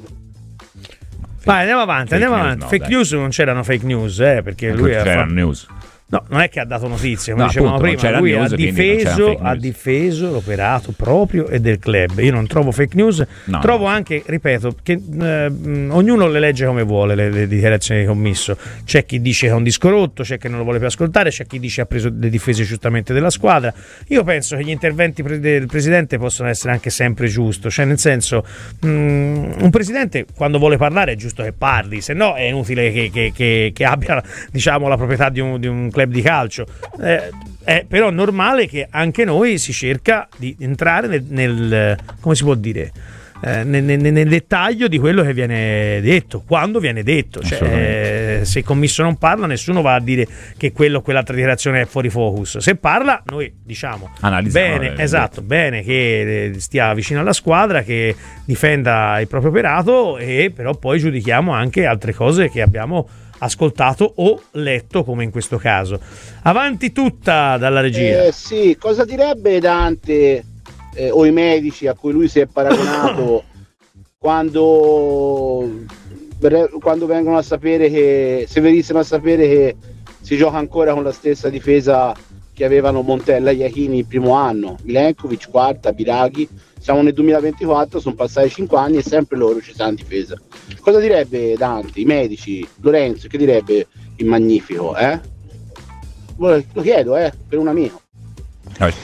Buongiorno Claudio, il geometra Viola. Io sono stato contento quando andarono via i Della Valle, perché era finito un ciclo, non ne potevamo più loro, non ne potevamo più noi, ma sono altresì convinto fermamente che se Commisso avesse preso la Fiorentina in C2 oggi, dopo 4 anni, saremmo ancora a giocarsela con la Pistoiese. Buona giornata. Questo non è possibile saperlo. Andrea, le prendiamo le telefonate 055 77 11 171. Marco, scrivigliela ad Andrea così gli rimane impresso anche il numero a cui può fare la sua telefonata. Il passaggio su Dante, perché effettivamente ecco, in tutto questo non l'avevamo letto. Leggiamo. Quando si parla di Dante, di Firenze, insomma, c'è sempre da prestare attenzione. Ci tengo anche a dire che nessuno mi ha costretto a comprare il club, vero, ma è altrettanto certo che al tempo stesso nessuno mi costringerà a vendere la Fiorentina e andar via da Firenze come avvenne con Dante.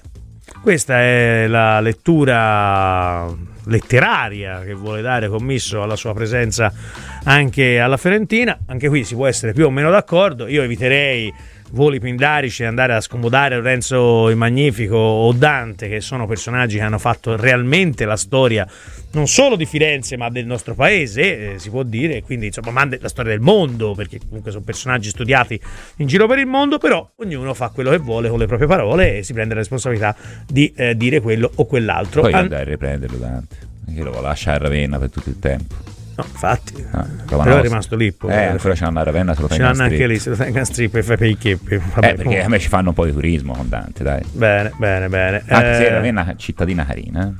Consigli oggi a 360 gradi dai poi, film. Poi c'è un tifoso pistoiese che scrive in risposta, giustamente, dice: caro fenomeno, la Pistoiese in Serie A tu n'hai buscate. Nedo è così, tifoso della Pistoiese, c'è poco da fare. Se ci fosse il nostro Stefanone, se ci fosse lui chissà cosa scriverebbe. Andiamo avanti con i messaggi, vai Mario. Buongiorno e grazie per stare qui con noi. Se si critica Commisso, perché comunque sia, da parte mia non fa mai conferenza, hanno paura di essere criticati e mi fermo qui. E poi sono incazzato per il quarto posto che non abbia fatto nulla. E dunque sono incazzato di brutto, ma mi fermo anche qui. Grazie. Vai, Gianfranco da Terni. No, scusate, ma che la doveva fare la Digos se l'aveva chiamata? Che doveva fare secondo voi? Doveva lasciarla andare? No, assolutamente. Se tu vai a attaccare uno striscione in un posto dove tu puoi. Ma... Corretto. Di sanzioni. Corretto. Poi lascia fare lo scopo, il nobile scopo dello striscione. Però. Corretto. Nessuno però ha commentato quello. Era una battuta la mia, perché io ho detto c'erano altre persone a guardare i cantieri, sì, ma era una battuta ragazzi. Si capiva che era una battuta. L'amico da Terni parla uguale al suo sindaco, questo lo sa? È lui secondo te? No, Stefano Bandecchi. Il sindaco più famoso d'Italia, io direi. Ma ancora non era dimissionario. Beh, non lo so, non andavo di missione perché vuole andare a fare le cose europee. Dal 31 maggio 2023 sindaco di Terni, quindi è ancora in carica. Beh, più famoso d'Italia dici? Beh sì dai, è che è più famoso, più chiacchierato, dai, più discusso. 120 kg ben distribuiti. Io ragazzi non ce la faccio. Sappiano che io sono fatto d'acciaio. Non ce la fa. Mario dice ma Dante ha venduto la Fiorentina ai suoi tempi, mi sono perso qualcosa. Dante era dei bianchi, dei guelfi bianchi, e gli toccò andar via. Sì, infatti.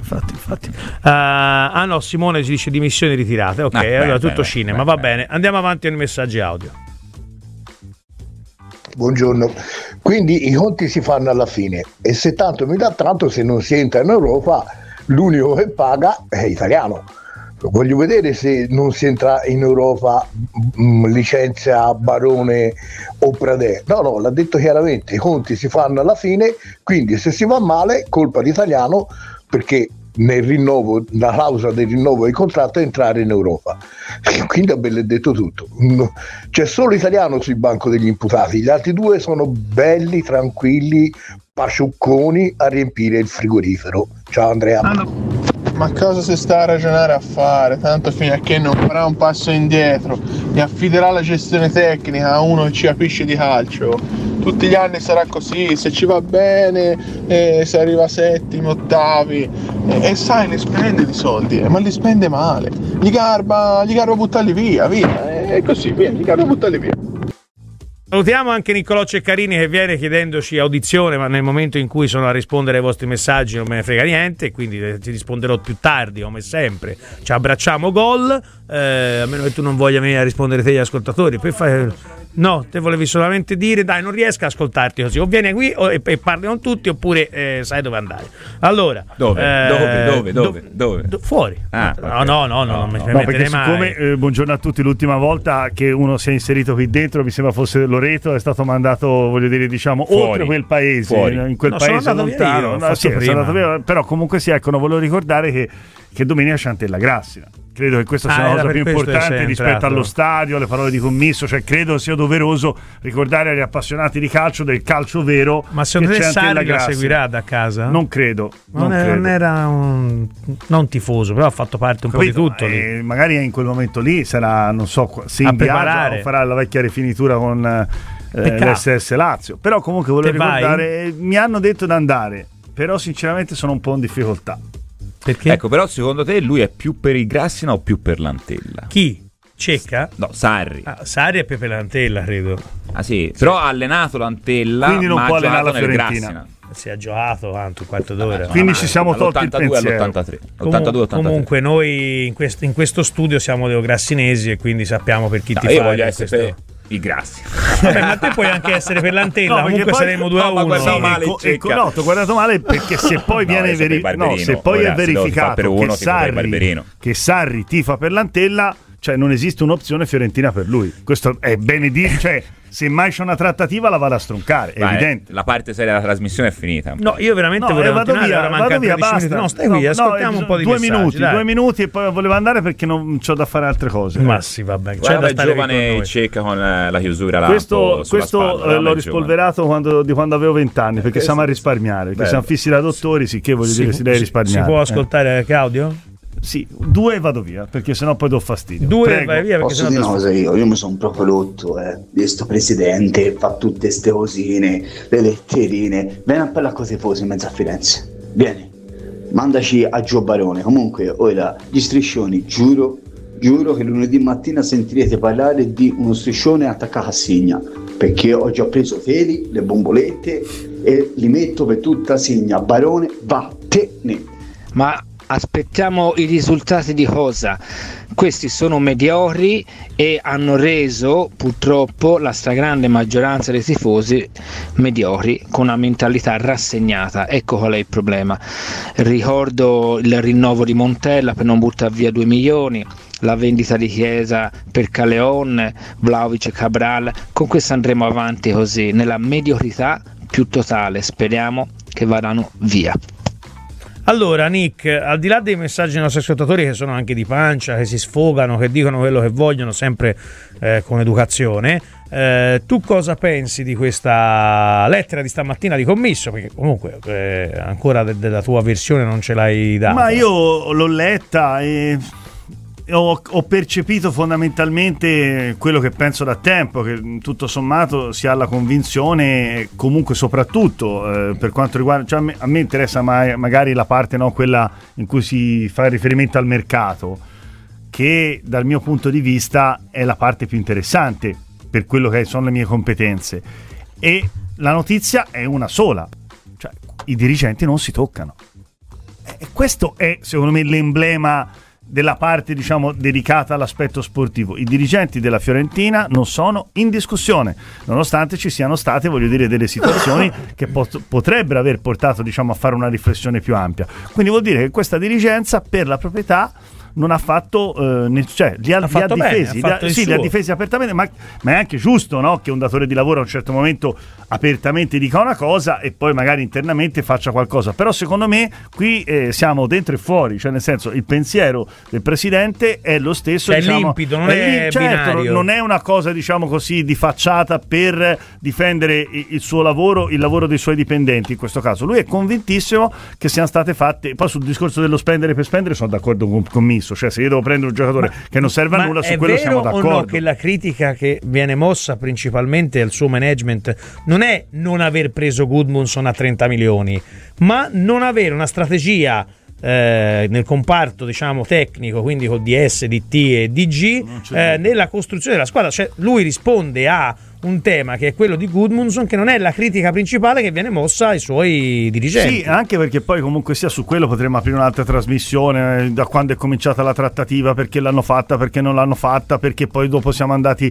a fare la telefonata anche all'Empoli per andare a prendere un giocatore come Baldazzi, che comunque era già indirizzato a Roma. Io non sto a discutere questo, io credo che sinceramente se non viene fatta un po' di autocritica in generale nella Fiorentina, io questo ragionamento l'ho fatto altre volte e vale anche per l'Italiano. Io non sto parlando della società fiorentina, io parlo in generale di tutto il mondo fiorentina. Se non viene fatta un po' di autocritica non verranno mai fatti dei miglioramenti, perché io, te lo sai Pietro, anche stamattina ci siamo messaggiati 700 volte e io sono tutte le volte mi metto in discussione per mille cose. Poi non sono buono uguale, però almeno mi ci metto in discussione, dico guarda questa cosa, che pensi te, sento il pensiero degli altri, perché comunque sia io credo una persona debba anche ascoltare chi c'ha intorno, se vede delle cose. Uno gli può dire guarda caratterialmente sei un po' esagerato su una cosa, dal punto di vista lavorativo hai fatto qualcos'altro, però prendo atto di quello che mi viene detto e comunque sia mi voglio confrontare, e qui c'è la sensazione, come dire, si fa così e va tutto bene, però ci metto dentro anche l'allenatore in tutto questo contesto. Tra l'altro ho anche visto ieri l'uscita del Viola Park. Hai visto? Cioè, l'ho visto. Hai rincorso? No, ma che io non mi permetterei mai di rincorrere nessuno. No, diciamo, l'ho incrociato così al volo, gli ho fatto un saluto con la mano. No, però cioè, qui lui non c'è Dante, la Grassi, no? Non credo, perché c'è da preparare la partita. È un po' come Sarri, sì. Però ecco, non c'è mai all'interno della Fiorentina tutti gli elementi. Cioè, magari, ecco, forse l'ha fatto Biraghi a un certo punto, chi non se la sente, cioè, però anche quello è un discorso che poi verso altri, secondo me, non lo devi dire apertamente, lo devi dire all'interno dello spogliatoio. Cioè, è chiaro che naturalmente Biraghi l'ha detto in quel momento lì perché è il capitano, però anche queste uscite qui poi qualcuno, cioè, quello ci rimane male, quello dice ma perché l'hai detto e tutto quanto eccetera. Quindi insomma, in un mondo come questo, però poi fondamentalmente quando hai i risultati, porti a casa i risultati, te non hai nulla da dimostrare a nessuno, cioè non hai nulla da dire a uno a giustificazione di quello che fai. I risultati dicono che la Fiorentina per 2 anni si è salvata, non mi ricordo se alla penultima giornata o in fondo. L'anno scorso comunque sia l'anno prima la Fiorentina è arrivata settima, l'anno scorso la Fiorentina è arrivata ottava con 2 finali eccetera. Lui ha ridetto oggi che la Fiorentina deve migliorare il rendimento dell'anno scorso, quindi o arriva settima, che comunque vorrebbe dire Conference, quindi forse meglio il sesto se si volesse proprio dire di migliorare, o vince la Coppa Italia o vince la Conference, lo so, cioè però queste sono le tre. Cioè io la logica del miglioramento anno per anno, però poi alla fine, cioè, allora, seguiamo questa logica. Allora io miglioro, arrivo in Europa League, arrivo in Champions League, allora devo lottare per lo scudetto, però per fare il miglioramento progressivo poi devo anche fare degli investimenti totalmente diversi, c'è dubbio. Quindi allora io dico, perché non viene detto noi abbiamo il Viola Park, noi in 3 anni da questo Viola Park vogliamo il nostro obiettivo è lanciare 3 giocatori, è portare nei prossimi 3 anni 3 giocatori che poi magari a qualcuno gli dà anche fastidio sentirselo dire, però intanto è un obiettivo. Cioè questo io dico, perché sinceramente è come uno fa un lavoro e allora se si fa sempre il compitino, lo dicevo prima, comfort zone non serve a nulla, non si va da nessuna parte, soprattutto nello sport. Ma per me tu puoi rimanere, sono 6 minuti. Ci sono già gli ufficiali di Nardella Grassi, si sente tutti i messaggi, quelli vai. Allora volevo dire una cosa anch'io, sono Tommaso Barberino. Ciao, vediamo Tommaso. Se il grande Marco invece riesce a far passare l'audio. Grande Marco, l'ho dato troppo tardi. Io la Conference non la considero una coppetta per le squadre che ci partecipano, però riallacciandomi all'ascoltatore di prima, la considero una coppetta per gli introiti che ci sono.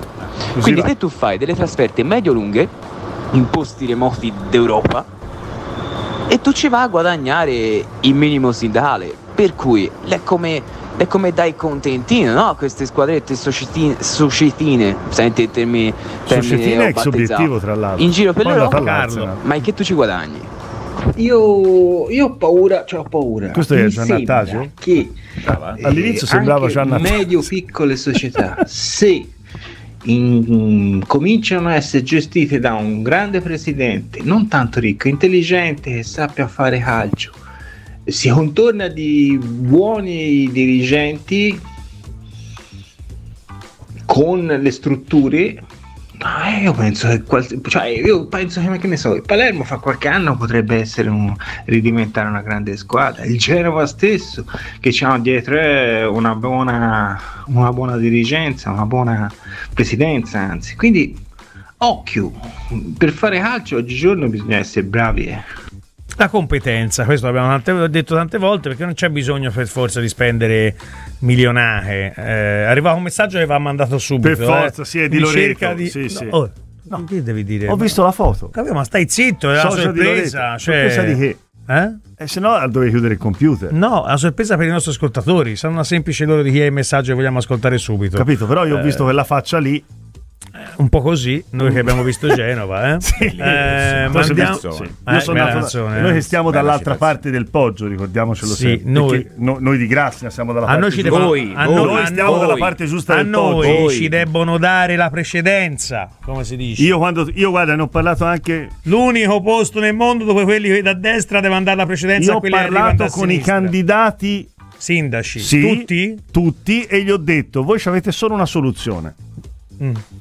La strada e la regione autonoma, o meglio la città autonoma di Grassina, dopodiché libera di Grassina, con vai. Pietro Lazzarini comandante della struttura. Bene, andiamo avanti con gli audio nel frattempo che prendi quello famoso. Ciao, sono da Brescia. Allora, leggendo la seconda lettera ai Corinzi di Commisso trovo comunque qualcosa di corretto. Anche è vero che ci sono delle cose giuste che un presidente deve anche segnalare, cioè del 61 che noi facevamo due finali. Poi per carità, una coppa che prima non c'era, no, ci sono alcuni aspetti positivi. In questo momento sicuramente la situazione è difficile, però complessivamente io sono ancora speranzoso e lui comunque rimane una persona che credo farà il bene della Fiorentina. Vabbè, la speranza, il bene della Fiorentina. Io credo che quando dice non fallerà mai la Fiorentina, comunque dice una cosa che. Sì, vabbè, dai, ragazzi. Però alla fine. Lui lo dice con passione. Non fallire. Che discorso è? Non è un obiettivo. Uno comincia e dice: no, il mio obiettivo però è fallito a 15 anni. Ma che discorsi sono? Allora, comunque l'obiettivo non è fallire. Sì, dai, però non inalberare, stavo dicendo, e lo dice con passione. Ho capito, ma mi sembra siccome si è parlato dell'ovvio. Si è parlato tanto, si è detto questa che non è un ex obiettivo, ovvio, non è nemmeno non è un centrocampista spagnolo. No, perché tra l'altro c'ha il doppio passaporto. Però insomma, il fatto è un po' come quando vi hanno detto ma alla Fiorentina vengono pagati tutti gli stipendi. Cioè, che comunque mi pare il minimo. Però non dappertutto. Comunque non è dappertutto. Ma che vuol dire? Diceva è doveroso. È come dire il mio obiettivo nella vita è di non finire in carcere. Beh, insomma, grazie. Vabbè, non è l'obiettivo di tutti, magari. C'è chi ci punta, cioè dice andiamo in carcere, dai. Scusate, perché siamo quasi in chiusura. Prego, ci fai ascoltare gli ultimi audio, tra cui quello dell'occhialuto protagonista? C'è un censore. Secondo me il Commisso non sa leggere quello che è lo stato d'animo dei tifosi della Fiorentina. I tifosi della Fiorentina criticano perché amano la Fiorentina. I tifosi della Fiorentina riempiono i Franchi perché amano la Fiorentina, non perché sono contenti del loro operato. Enrico Pompeo. No, se ci fosse Stefanone gli dovresti dire di tifare Pistoiese e noi Inter quando gli pare. Eccolo là. Se tutti i tifosi mistoiesi interisti tifassero la città, andassero alla sua città per questo va girato a Stefano. Non sarebbe dov'è ora. Sì, esatto. Ora mi puoi mandare quel messaggio? Lo puoi inoltrare al mio telefono così lo faccio sentire dal microfono? Neanche. Sì, non puoi fare niente. Ma è possibile? Comunque, ragazzi, è incredibile questa situazione. Tonelli è veramente peggio, peggio di Dinardo. Cioè, ma scusa, inoltratelo a te, poi lo rigiri là. No. Non può fare nulla. Non può fare nulla. E quindi sapete cosa si fa a noi? Si leva le tende. Perché adesso c'è Viola Amore Mio. Ma come non si ascolta il messaggio? Nulla, non si può ascoltare. Quindi, disastro. Ma ascoltare. Ma scusa. Ascoltiamolo dal computer, dai, vediamo se in diretta riusciamo a far ascoltare il messaggio. Vuoto totale.